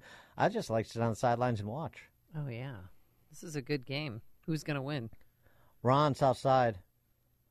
Yo, hey, Danny, well, I'll tell you who will win. And first of all, that guy's that guy's an idiot, man. But I, I, when when when when He's a I bully. said Brandon Johnson was the last person I would vote for, but that's because I hadn't heard much about this piece of garbage. Real quick, uh, but he means nothing to Pritzker, Amy. Pritzker called uh, Welch, Speaker Welch, and say, "Look here, get get this clown in line." See, so no, so this this is just uh, game, as they say. Okay, so no, and they're not going to get any money. There's no money for these shakeout artists. So, th- so the game is over, Amy. I'm letting you know ahead of time. Prince is already on the phone and say, "Get these clowns lined up." You all have a good day. Thanks for the call, Ron. Uh, meanwhile, back at the ranch, the fifth floor, BLM Brandon and uh, the city council, at least the uh, you know the eco supremacist contingent on the city council, which I'm sure would include the uh, keffiyeh wearing Oh. Byron Siglo Ch- Ch- Sigcho Lopez. Lopez, yeah. hmm Not not uh, Middle Eastern. Okay. Uh, they uh, have uh, introduced and are moving an ordinance that would require new buildings and homes in Chicago Right. No. to use electric over natural gas. This is uh, you're seeing at the the federal level. Biden's latest uh, anti energy independence gambit is to move to ban L- LNG, liquefied natural gas. Now you have this, you know, mi- again mirroring what uh, is happening there on the left coast with. Um, um, uh, Governor Patrick Bateman and all of those new Marxists. So, of course, we're going to mirror that in Chicago. So, the gas stove. We, may, we, we, may, we may not be able to keep you safe from violent crime, but we can keep you safe from natural gas. Why are they even worried about that? That's like my state rep, Ann Williams, r- worried about the rat hole being gone because somebody put plaster in it over the weekend. It's like, why, why do you give a crap about that? Who cares? People are getting murdered. We have uh, migrants crawling all over this place, going through our alley, going through the garbage. It's so weird. And Well, they care not- about that. Well, it's because when you're uninterested in the big things that you can't address, you try to distract people's attention with the little things. Yeah, like that's a tourist attraction now. Come, come visit Chicago because we've a, an impression of a rat hole and a cement sidewalk. Um, yeah. The, oh, the, by the way, this electric. I know you don't cook, but if you did cook, Dan, the electric stove experience is awful. You need the gas. Dan and Amy, Chicago's Morning Answer. Listen to podcasts of Dan and Amy from the AM 560 mobile app. Download it today at 560theanswer.com slash mobile. Uh, let's take a call real quick here. Okay. Patricia in Midlothian, you're on Chicago's Morning Answer. Uh, good morning, Dan and Amy. Uh, one thing I need to correct you, Dan. We're on our fourth black mayor in Chicago. Don't forget about Eugene Sawyer. Oh, yes. Oh. Uh, okay, fair Yeah. enough. Yes, yes. The the other thing is, as a former ER nurse, we had um, developed disaster drills in case of some catastrophic event, where we had resources in place should that occur. I don't see that on a federal and a state level that they have done that before. They opened the door and let all these people in. Now they're crying because they don't have the resources. Right. I mean, imagine them not planning for the implications of their policy choices. That's shocking, Such isn't it? Uh, Democratic way of life. Thanks for the call, Patricia. Um, uh, before we uh, we break, I Yes. you know sort of as a cleansing palate cleanser before we get to uh, Steve Moore at seven thirty seven. Yeah. It's that time again. And now, deep thoughts. Okay, there we go. Got to set the bed. Let me ask you one more question. I- It, I'm struck just in your presence. The I was watching you on stage, watching the reactions from the crowd, looking you in the eye with your passion that you were displaying and talking about so many issues. Oh and yet, Just make out with her already. you hear candidates suggesting that a vote for President Biden because of his age is somehow a vote for you, and that is hurled as an insult. It's intended to demonstrate some negative viewpoint towards you. What is your reaction to this thought that with your background in particular, with your career, that there is some thought that Fighting you are back incapable? Well, I, I think that um, most women who have risen in their profession, who are leaders in their profession, have had similar experiences. Um, I was the first woman to be elected district attorney. I was the first woman to be elected attorney general of the state of California, and I'm the first woman to be vice president. And I love my job. And then they made out. I love you. I love you too. Laura Coates. Oh my gosh, she was like fighting back tears. She couldn't fawn over her any more than she did. Uh, she did platform uh, one other deep thought. Oh yes, let me hear. Since uh, we were talking about this topic. we should have a bipartisan approach to fixing this problem, which is a long-standing problem. But what are those solutions? The solution includes putting resources at the border to do what we can to process people effectively Oh, and putting in place laws that actually allow for a meaningful meaningful pathway to citizenship. Oh yeah, come on. Mm-hmm. She's, you know what she's just saying there? Come on in. If you're thinking about it, get your the friends and solution, family. the solution to the border is resources to process people into the country and put them on a path to citizenship faster. Those are your deep thoughts from your VP, and hey, she loves her job. Listen to podcasts of Dan and Amy from the AM 560 mobile app. Download it today at 560theanswer.com slash mobile. Only the biggest stories, only the biggest guests, and only the biggest opinions. This is AM 560, The Answer. Top of the morning, Dan and Amy. Uh, yesterday, uh, on the uh, election desk over at Fox News, Charles Payne from Fox Business um, had enough of all this caterwauling about uh, Trump criticizing Nikki Haley's dress and being, um, uh, you know, at, you know in, engaging in the ad hominem in the direction of Nikki Haley after he vanquished her in New Hampshire and effectively ended the primary campaign, whether she wants to admit it or not. He went on quite a rant.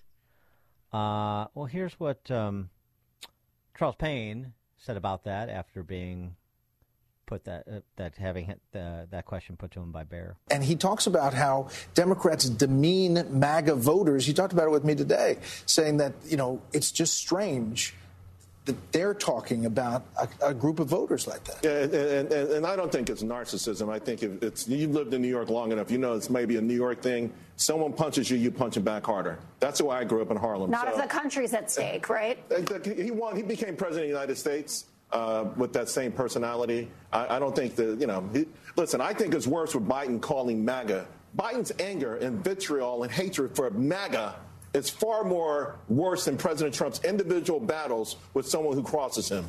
That is something that is really detrimental to this country. That the President of the United States despises half of the United States. President Biden, I, I said earlier today, I just about a week ago, I had a segment coming up, so I, I Googled Biden hates MAGA nothing but articles after articles after articles. He has expressed hatred for who's writing those articles. It doesn't matter. And Look it's at not. because because the bottom line is he says it. He has vitriol for them, and so does MSNBC, and so does CNN, and so does the New York Times. They have vitriol for half of the nation. They don't look at them like fellow Americans, and it's unfortunate. They try to paint them as racist. That all the things that they do to their fellow Americans who simply want a safe home, a safe community for the children to have prosperity. They want the same thing, but they demean them all the time. That's why I think Phillips was so intriguing because he went to a rally to find out for himself. And guess what? Golly, these are some pretty cool people. They're just like us. Exactly what. Yeah, here's what Dean Phillips found. tell you guys, I went to a Donald Trump rally a couple nights ago. Never been to one. Uh, I had an event across the street. I saw the line of people waiting in the cold for hours. And I thought, what the heck? You know, I'm going to be a leader who actually invites people, doesn't condemn them. Met probably 50 Trump people waiting in line. Every single one of them thoughtful, hospitable, friendly. All of them so frustrated that they feel nobody's listening to them but Donald Trump. A diverse crowd, people who had never been to a Trump event before. My party is completely delusional right now. And one in five Democrats voted for him last night in New Hampshire. He did far better than his the polls were predicting for him. For more on this, uh, we're pleased to be joined by Steve Moore, economist, GovZilla author. Steve, thanks as always. Appreciate it. Good morning, guys. Good good night for Trump. No question about it. Uh, that you know, it looks like uh, we're bring on the rematch. It looks like, although I still am wondering whether Joe Biden will be the nominee. Incidentally, I was watching Charles Payne last night on Fox when he, you know, really attacked uh, the the Biden rhetoric. And and I, look, I, on balance, I think he's right. You know, the, there is a uh, a real contempt that the left has for kind of ordinary blue cat, blue collar Americans who love the country, want the border secure, want better jobs, want to make sure that you know we're putting the country first. And I look, I know a lot of people don't always agree with what Donald Trump has to say, but his message of you know making America what, what's wrong with making America great again? MAGA, oh my God, they're, they're horrible people. Um, you know, we did this uh, this survey that came out just a few days ago. You guys may have seen about we called us versus them, where we actually uh, you know did a compare and contrast between the kind of cultural elite of America, 80% of whom support Biden, versus just the average ordinary American who answers polls. And the, the, the different, it's almost like they live in two different countries. You know, uh, we ask the question, do you think there's too much freedom or too much government control in America? Now, you know, 80% of Americans say, you know, there's too much government control, not too much freedom. Half of these, you know, Biden elite say, oh, no, no, there's too much, too much freedom in America. I mean, they think that the problem in America is there's too much freedom. Well, the biggest, uh, I mean, to, to your point on uh, that survey that we discussed, the biggest uh, d- discrepancy, the cultural elite, 80% are doing uh, well, uh, better, and they have yeah. positive things to say about the direction of the country economically. 20% of everybody else. Right. I mean, that's, that's the most right. telling of all. Yeah, it is. And what it's telling you is, look, you know, actually Biden's policies have worked really well for, for the people in the very, very top tier of income you know, the stock market's been doing really well this year. Um, they they haven't been really affected. You know, if you're a millionaire or a billionaire, inflation doesn't really affect you at all. It's it's people who do live, you know, paycheck to paycheck, who have to go to the grocery store every week and pump up their gas, and they and, you know they see gas is 35 percent more expensive than when Trump was in office. They see grocery prices up 25 percent, and yeah, inflation is the inflation rate has come down, but we're still stuck with these higher prices that have caused real hardship. I mean, w- let me just mention one other one I, that really sticks out me, uh, me, to me. we asked, uh, do you think that we should ban discretionary air travel in the country? So, in other words, should we ban a family, you know, in Chicago that wants to uh, get on a, uh, you know, an American flight and fly to uh, Orlando so they can take their kids to uh, Disney World? Um, 65% of these elites, by the way, these are mostly people who graduated from Ivy League schools. 65% of them say yes. We should ban discretionary air travel. Now, maybe that's Please. because they have their own private jets and they don't have to fly on commercial flights. But these, these people are crazy. They're completely out of touch with America and and the kind of trials and tribulations that you know ordinary blue collar, you know, the kind of people listening to the show or driving to work are feeling every day.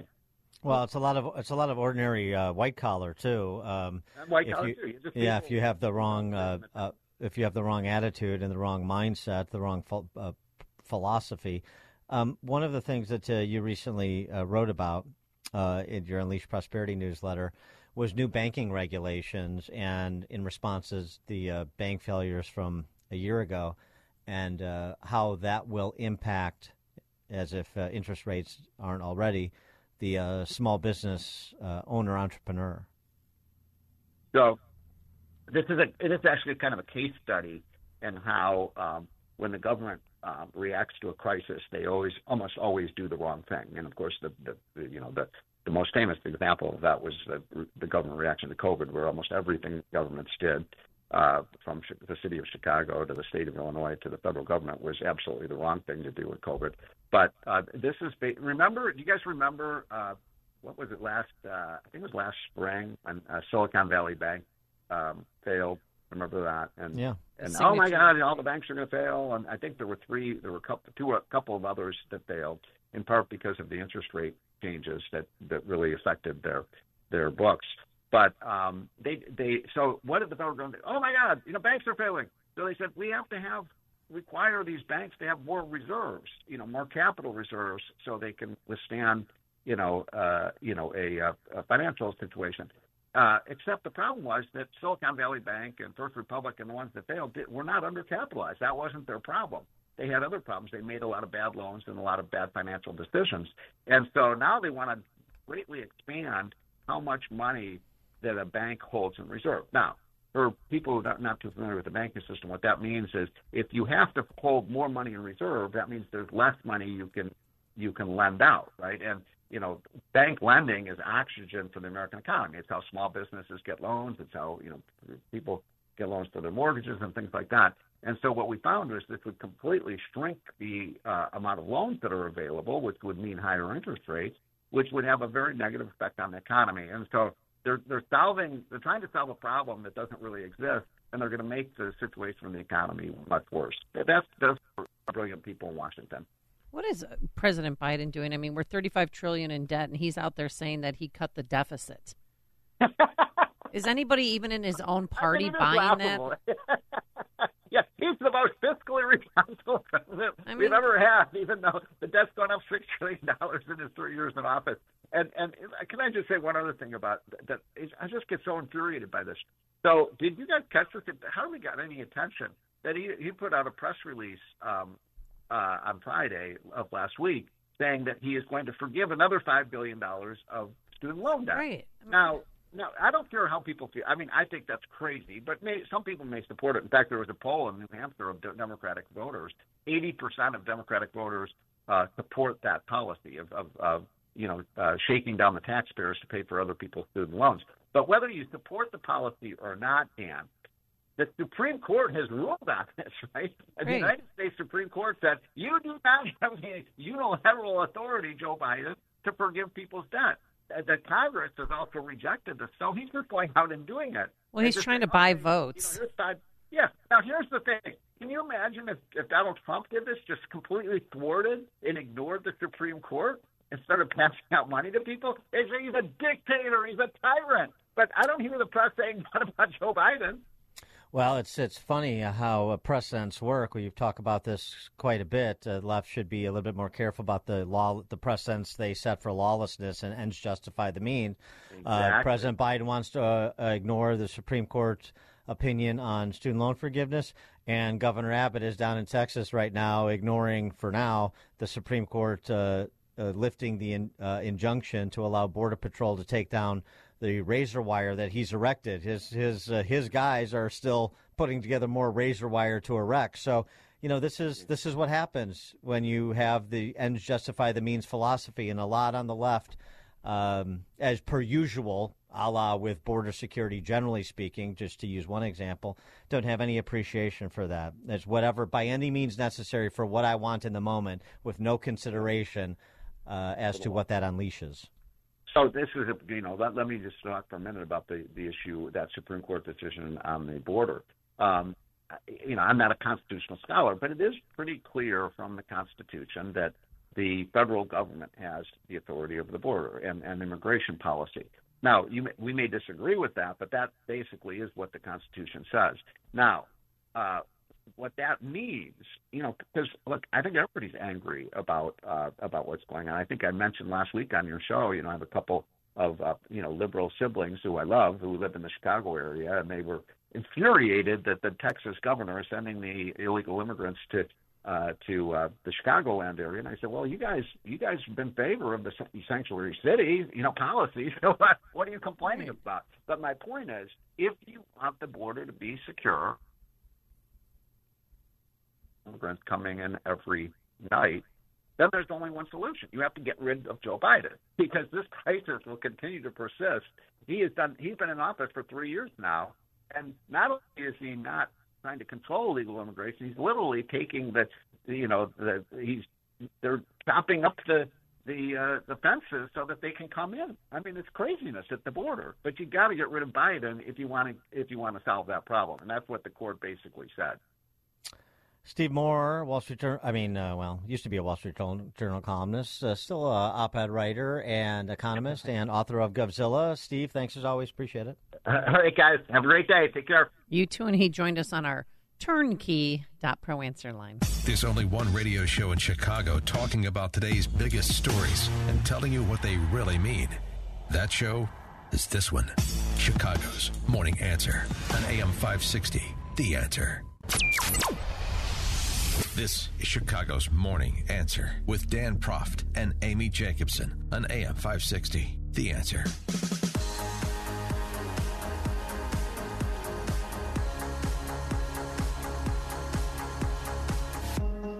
Top of the morning, Dan and Amy. I believed that Republican voters were ready for a new post Trump chapter of the America First movement. I now believe I was wrong.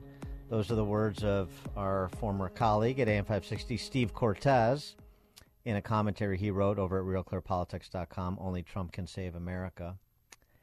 And uh, he joins us now for a little bit of postmortem on DeSantis, the candidate he was aligned with for much of the primary campaign, as well as uh, prospective analysis on what uh, Team Trump can do and should do going forward, as we now are in the, the general election phase of the campaign, whether Nikki Haley wants to admit it or not. Steve, thanks for joining us again. Appreciate it. Good morning, Dan. Good morning, Amy. Thanks for having me. So uh, let's do a little bit here. of the post postmortem on on DeSantis. Uh, we have to do that because I think some of the postmortem has been both too charitable as well as too critical. So I'm I'm Goldilocks Uh-oh. here um, a little bit. I mean, the too charitable is like this. You know, DeSantis could have the the campaign could have never predicted that Trump would be uh, the target of all these indictments. Well, that's not true. He he was indicted once before DeSantis announced, and you could see the other indictments uh, in the offing. So, I mean, right. so so that's not true. Um, but some of the other criticisms that he was some sort of globalist plant and he's not uh, an America first or no, so on and so forth, and, and he was just there to be an obstructionist, uh, I also think uh, is uh, untrue. So, so tell us what it, the DeSantis campaign and, and supporters of the campaign, what they conceived the race to be in the beginning, so in the run up to his spring announcement last year, and what it turned out to be. Sure. Um, and by the way, let me just you know preface it by saying that uh, I have nothing negative to say about Governor DeSantis. I think he is by a mile the best governor in America, uh, and I'm very happy for Florida that they get their governor back uh, full time because he's incredible and the things he's done not just for that state but for the country um, are remarkable. Frankly, as far as the, the race, um, you know, here's what I think could have been done differently and much better that would have made a difference. Um, he did not respond to Donald Trump um, in the in the late 2022 uh, era. So so after the very disappointing midterm elections, right when when DeSantis was the outlier, when he was the, the really you know amazing success story on what was otherwise a pretty dismal night. Let's be honest. November of 2022, uh, there was an opening there where uh, where Trump was vulnerable even among Republican voters. Uh, Trump went on attack against DeSantis relentlessly, and DeSantis did not respond. And I think in retrospect, um, that was a huge mistake. Uh, he simply could not allow that kind of negativity to build up day after day with the platform that Trump has, uh, with the resources that he has, without responding. So I think that was that uh, wounded him critically, politically going into the primary. Um, and then the second big mistake, I think, and you know, I say this as a media guy, right? I live in the world of, of earned media, uh, doing what I'm doing right now, talking to you folks, for example.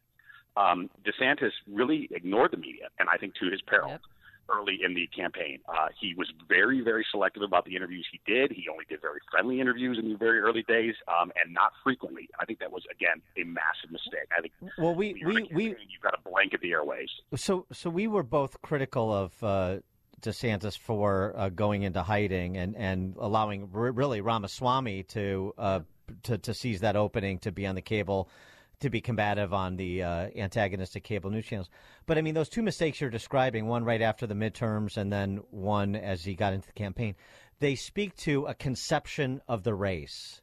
And that's what I'm trying to get to. Like, what did what did Team DeSantis think the race was going to be, and their their angle into it to be successful?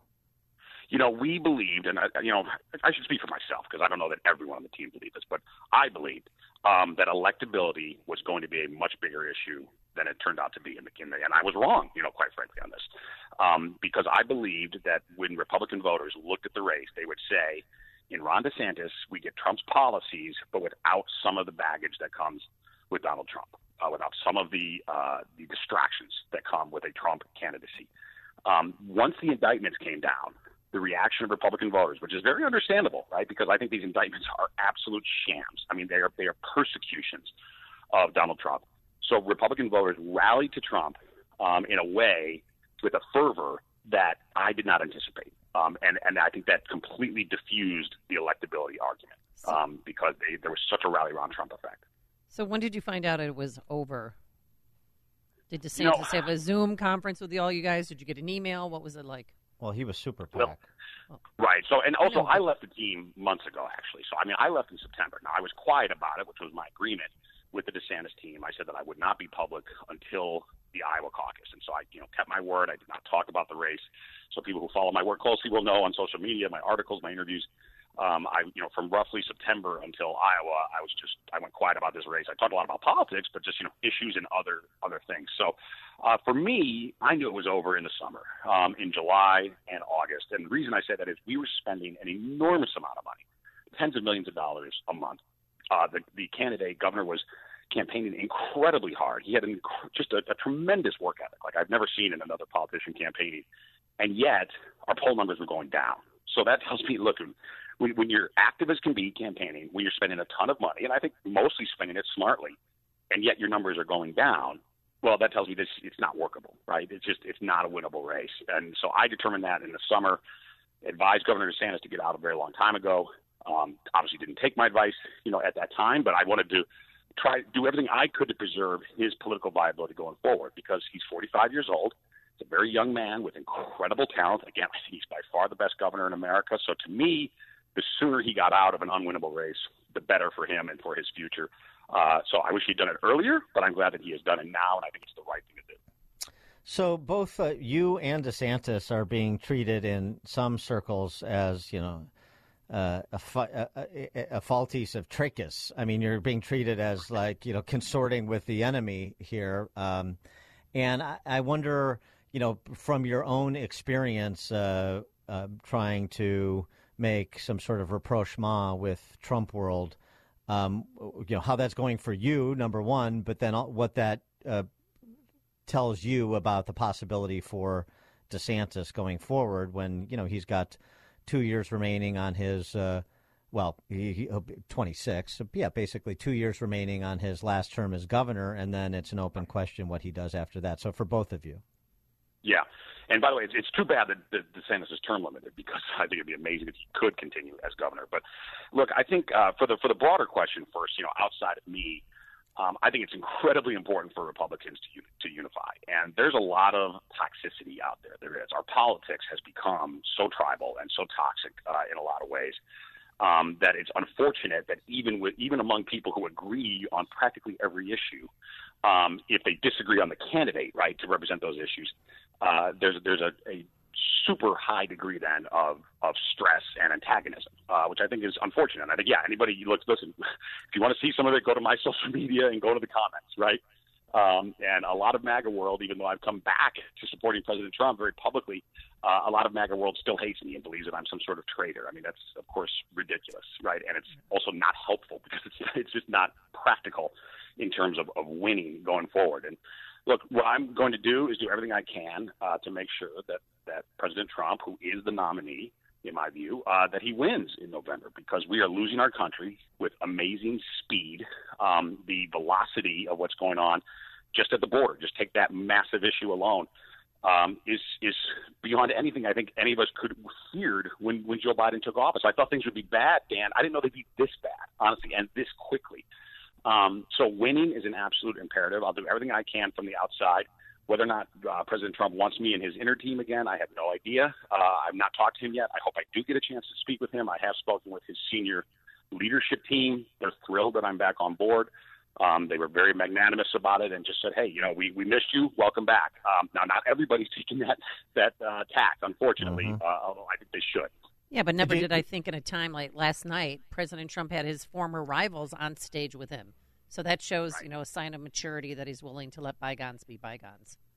Yes, and I think listen, we're going to need that kind of discipline uh, and that kind of focus going forward. Uh, I've also thought his Iowa victory speech was uh, incredibly magnanimous. I mean, it really was. I mean, he showed, I think, uh, you know, as you said, a maturity, a political maturity there um, that was significant and needed. Um, and we're going to have to do that going forward. And uh, so what you know, happens? look, he, with, what happens with DeSantis?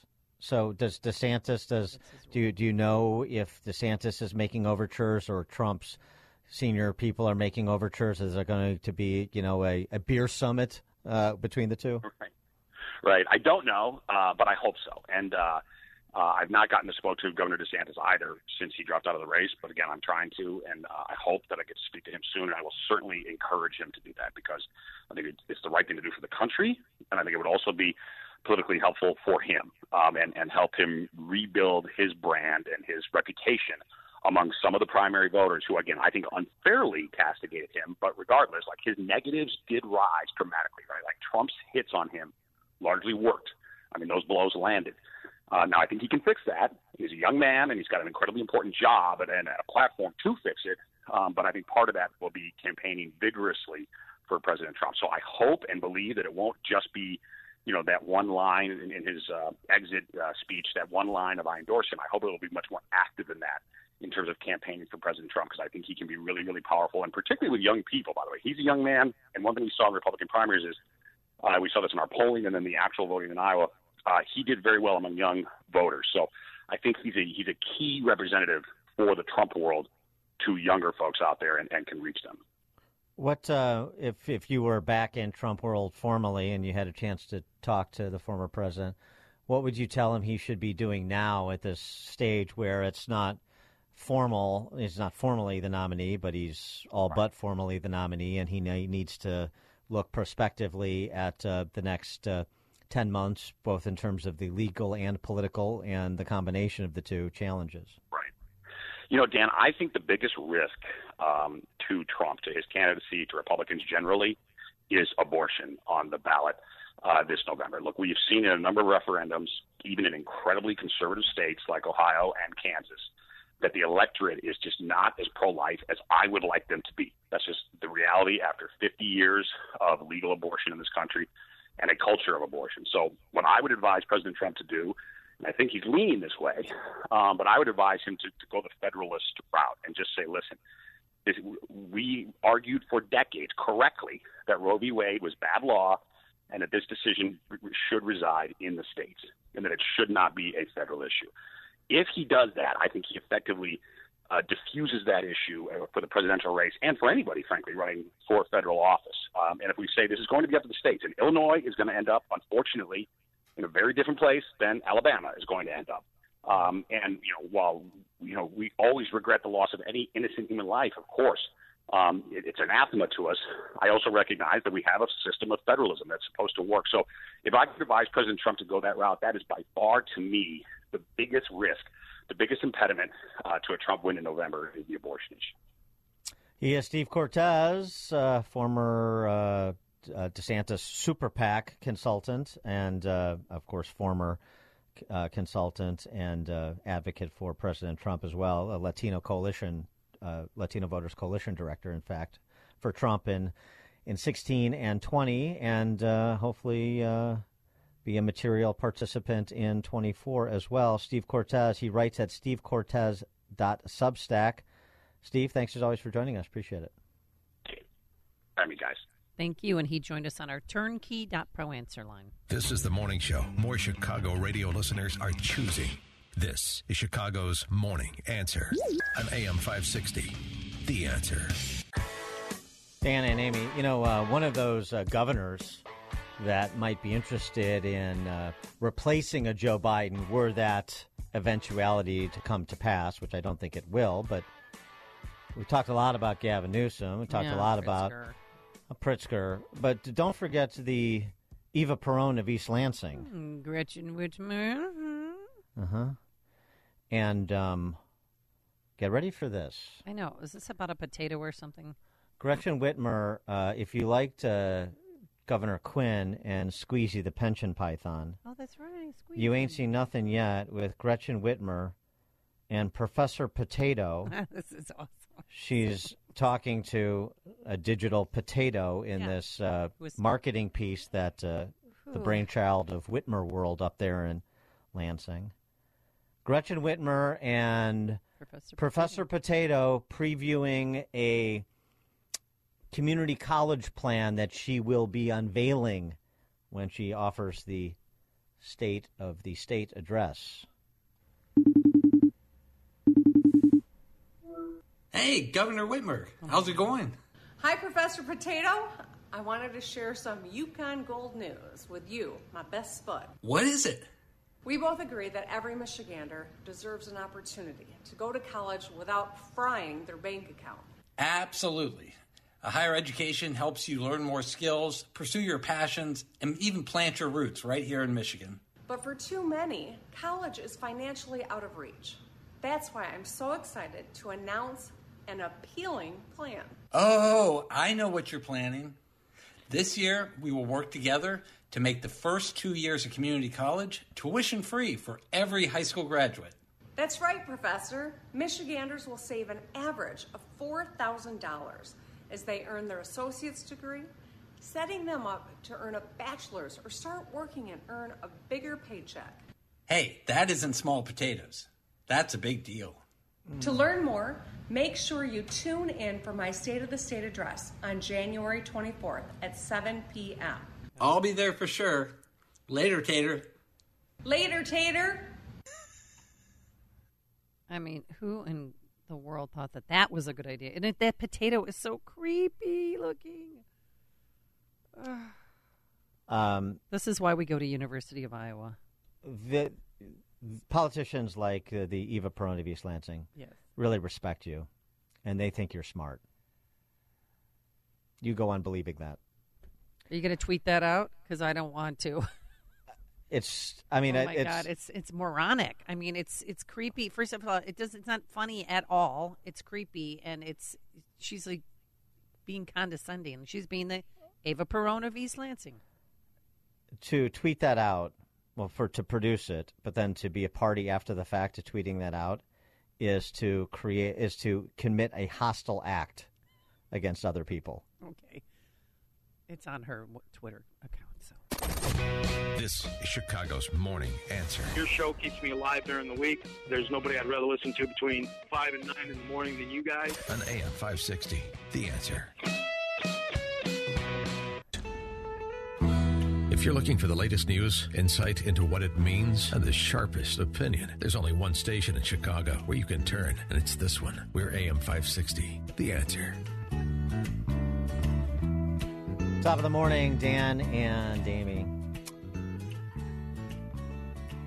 Interesting choices public officials make when confronted about issues related to religious freedom, particularly these days when um, Christianity is seen as a legitimate target.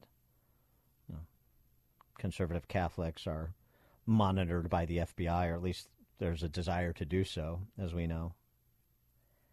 This was the opening invocation before a Washoe County, Nevada commission meeting. So, Washoe County, Nevada is Reno.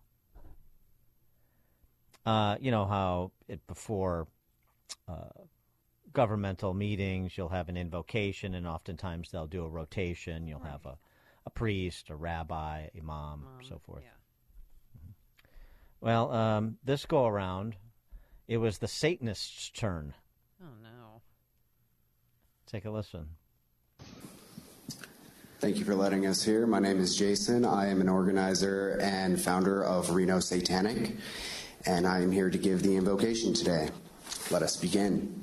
In nomine de nostris Satanis Luciferi Excelsi, in the name of the eternal rebel against tyrannical authority, May we seize this glorious day and its enchanting nights to celebrate the wonders of the natural world as we are all part of its boundless mysteries. In the spirit of the unconquerable sun, the bringer of light and knowledge, we say, Shemham Farash, Hail Satan! Okay. Um, Madam Clerk, we will now move right, to public comment. Well, public comments. Gosh, I could only imagine what some of the public comments were. You watch this uh, invocation, you see some senior citizens in the audience, smattering that would attend a county commission meeting, horrified there and bewildered as to what's going on and what this guy is saying. Not surprisingly. And who's the d bag of Satan? Like, oh my God. He had um, one I, supporter there. I believe uh, Governor Pritzker was oh. auditing that commission meeting, thinking about maybe we should bring this guy from the Satanic Temple over to the Illinois General Assembly. Um, they'd be welcome here. Um, so sure, yeah. Uh, I think he performed at the World Economic Forum in Davos uh-huh. last week as well. A lot of uh, demand for representatives of the Satanic Temple, which, by the way, is uh, recognized by the IRS, 501c3 status as a uh, as a religion. Um, and that brings us to uh, our next guest. What do we do about uh, individuals like this in the public square in terms of access? Uh, Michael Cassidy, uh, you may remember the name before Christmas. There was a satanic temple display in the Capitol building in Iowa, in De- Des Moines. And um, he uh, couldn't abide that. So he took it down and was arrested for doing so. Michael Cassidy is a former Republican candidate for the Mississippi, Mississippi House of Representatives. He's a former Navy pilot as well. And he was arrested after, uh, again, taking down that satanic display inside the Capitol in uh, the Capitol building in Des Moines, Iowa. Also, he, uh, subsequent to the arrest and the publicity, uh, he has a legal defense fund at Give Send Go that has raised uh, some $85,000 so far to, to help him fight the charges that uh, he has that have been leveled against him. Michael Cassidy, thanks so much for joining us. Appreciate it. Yes, sir. Thanks for having me on. So, um, why did you feel the need to not let the Satanic Temple display stand? The so I saw the display, you know, a few days before I went up to Iowa, and I thought I thought it was a joke. Um, I didn't I mean, kind of like I think a lot of Christians have a response to just like that uh, that prayer over in Nevada that we look at it and oh, it's a joke. Like it can't. It's it's not a real thing. Like this isn't uh, actually happening in in our country in the United States of America, but it is. Um, and so I, I, I bought a plane ticket, went up to Iowa, uh, wanted to. Hopefully, the thing was going to be gone by the time I got up there, but I got there uh, and was still there. Um, there weren't any uh, cops around, or what weren't any Satanists around, no protesters, and uh, and the thing's like six, seven feet tall, and it just it, it was evil. And so I, I didn't want to uh, to let that thing stand. I thought about the conversation that I'd have uh, the day that I met Jesus, and thought, you know, I don't want that conversation to go, hey, I was too scared uh, to be a Christian in that moment. So um, yeah, I took it down. And so what did you do? Did you use any a bat or anything, or just your hands? What did you? Yeah, so I, I saw some of the memes about you know like taking a sword and hacking the thing off. I didn't bring I didn't bring a sword with me. Uh, no, I, I just I took the the head off. It was this you know cheap fabric and like plastic and glass uh, goat head. Uh, I ripped it up. Uh, I, I pushed the the the statue uh, over, um, and and that was pretty much it. It wasn't really wasn't all uh, that much to it. And uh, then you were subsequently arrested by uh, Des Moines police, right? Uh, well, you know, I, I went and I turned myself in. Uh, oh, you turned yourself in. Security. Yeah, yeah. You, I mean, there's still nobody there. It was kind of, uh, you know, uh, yeah, there, there there wasn't there wasn't anybody there other than one I think Catholic uh, man who was uh, praying in Latin. And so yeah, I went to security checkpoints, turned myself in. They didn't really know what to do, uh, so they called the state troopers over, and they uh, and uh, they kept me there at the Capitol for about 30 minutes. But no, then they let me go. I never got arrested. They just gave me a citation, you know, like you'd get for a, a speeding ticket or something like that. So there's no, I don't have a, a mug shot or anything like that. Right. Okay. Well, yeah, but don't you have to appear in court? The so as of you know as of yesterday, they still uh, they've been.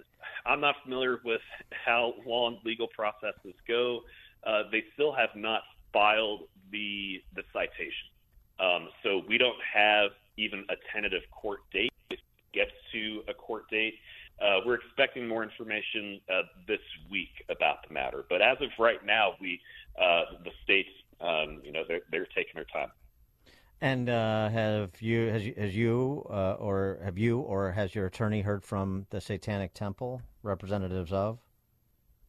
Uh, they yeah, there, there's been. I mean, people associated with them have certainly had their share of uh, hate mail and and threats and things of that nature. Um, they uh, I'm not sure if they've what exactly they've filed with the state um, or if they've had separate conversations with my attorneys. But um, yeah, they're not. Um, you know, they're not the nicest people. I'll put it that way. I mean, they're literal Satanists. Some of well, them. yeah, right. I got that, but I'm. Yeah. I mean, did they want you to pay for any damages done? Or yeah, file civil action against you. We have not received a, a civil action uh, in the matter. Now that may that, that may change. Um, that's one of the things that we're I think is going to be, from what I understand from the lawyers. Again, I'm not a lawyer. Is that the civil a civil suit would be uh, after the the criminal case gets resolved. Mm-hmm. Now, why couldn't you control yourself? I mean, I know this sounds very uh, pedestrian, but you know they have a right to free speech. I don't like it either, but they are American citizens. So what? I mean, I know you said that Jesus was calling you to go, or just walk us through that again. Uh, I wouldn't say that I was. I was. I was perfectly in control. Okay. Um, that the that there is no um, an example that that I gave that perhaps um, I'll give now too. That if there were if there were some fake religion um, like the IRS is not the arbiter of what uh, a true search for uh, for God for religion is, and if if there were a uh, a, a, a IRS derived religion that worshipped Osama bin Laden, and they had put a statue to Osama bin Laden uh, and the Twin Towers inside a state capitol, I think that we would hope that our civil magistrates, that the legislature, that the governor, that they would have the subjective sense to understand we shouldn't put statues of Osama bin Laden inside a state capitol. We shouldn't have public displays that, you know, give glory to that. Same thing with satanic icons that our leaders are supposed to have the subjective understanding to know that a statue of the devil is wrong. And like one of the pieces of mail that I got, uh, or Facebook message I got uh, from an Iowa father um, th- th- that evening or the next day, he was mad at me because he wanted to take his children up to the state capitol and show them that statue of the devil. And so that thing just being there, it has its own evil influence on kids. And that's something that, you know, it we have to be able to our leaders have to be able to stand up and say, no, we're not going to tolerate that. Yeah, I hear what you're saying. I mean, I certainly I agree uh, from a, a, substantive point of view, but from a legal point of view, you know, um, uh, nobody, well, nobody except them and their sympathizers, nobody liked the Ku Klux Klan marching through Skokie back in the day. Um, but um, but it's a it's a public right to uh, protest and seek uh, redress, you know, lodge grievances, seek redress from your government you know, on public property, you certainly, I mean, you're a Navy pilot, you're a smart guy, you understand that you have uh, access to public property in a in an equal way, such that there's no government favoritism to one particular faith versus another, as noxious as the faith of the Satanists might be. And so, you know, I mean, the the, the flip side is to to number one, you have case law that I think goes against what you did, Supreme Court case law, and a proper understanding of the First Amendment, even though I'm sympathetic to your viewpoint on the matter. And number two, you know, the flip side is when you see something that obnoxious, that hate filled, that evil, um, like the Klan marching through Skokie, it's also an opportunity to teach young people about the uh, foundations of a free society and about what's right and wrong, and that we can't rely on the government to tell us what's right and wrong. We have to uh, be able to um, discern it for ourselves, be able to articulate it, and do so freely in a pluralistic society where people are going to disagree. I mean, there's that, you know, aspect of it too that's fundamental. On every um, military base, at least every Navy base, we have they built a chapel. Every day when we're on the ship, we have a daily prayer, mm-hmm. nightly prayer, excuse me. There, the idea that a government can have absolutely zero, just closes its eyes and gives sanction to whatever calls itself religion, that idea is brand new in the thousands of years of Western jurisprudence, and that the uh, that there is a massive difference between having a national religion where everybody adheres to a particular denomination of religion. There's a massive difference between that, which is what our founders wanted, and the idea that our leaders would be guided by Christian values, which is precisely what was the intent of the founders of our country. And so they would never, I don't think anybody could make an argument that George Washington and Thomas Jefferson and John Adams and James Madison and Benjamin Franklin would have said, you know what? It's a blessing of liberty to put satanic altars inside government buildings. Do you think that they would?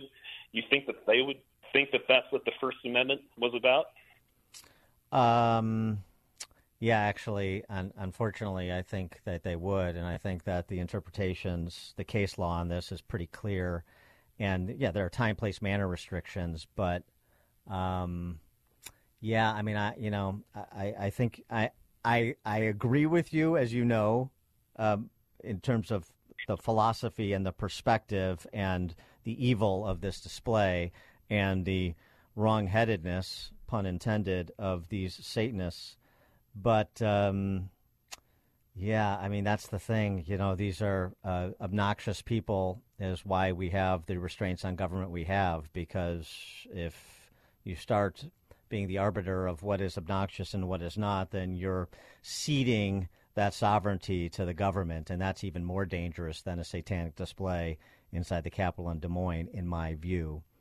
But I appreciate uh, your coming on the show. I appreciate your perspective and your service to the country. On top of that, Michael Cassidy, former Republican candidate for the Mississippi Mississippi House of Representatives, Navy pilot, um, who was the individual at the center of that satanic display controversy in Des Moines that you heard about before Christmas.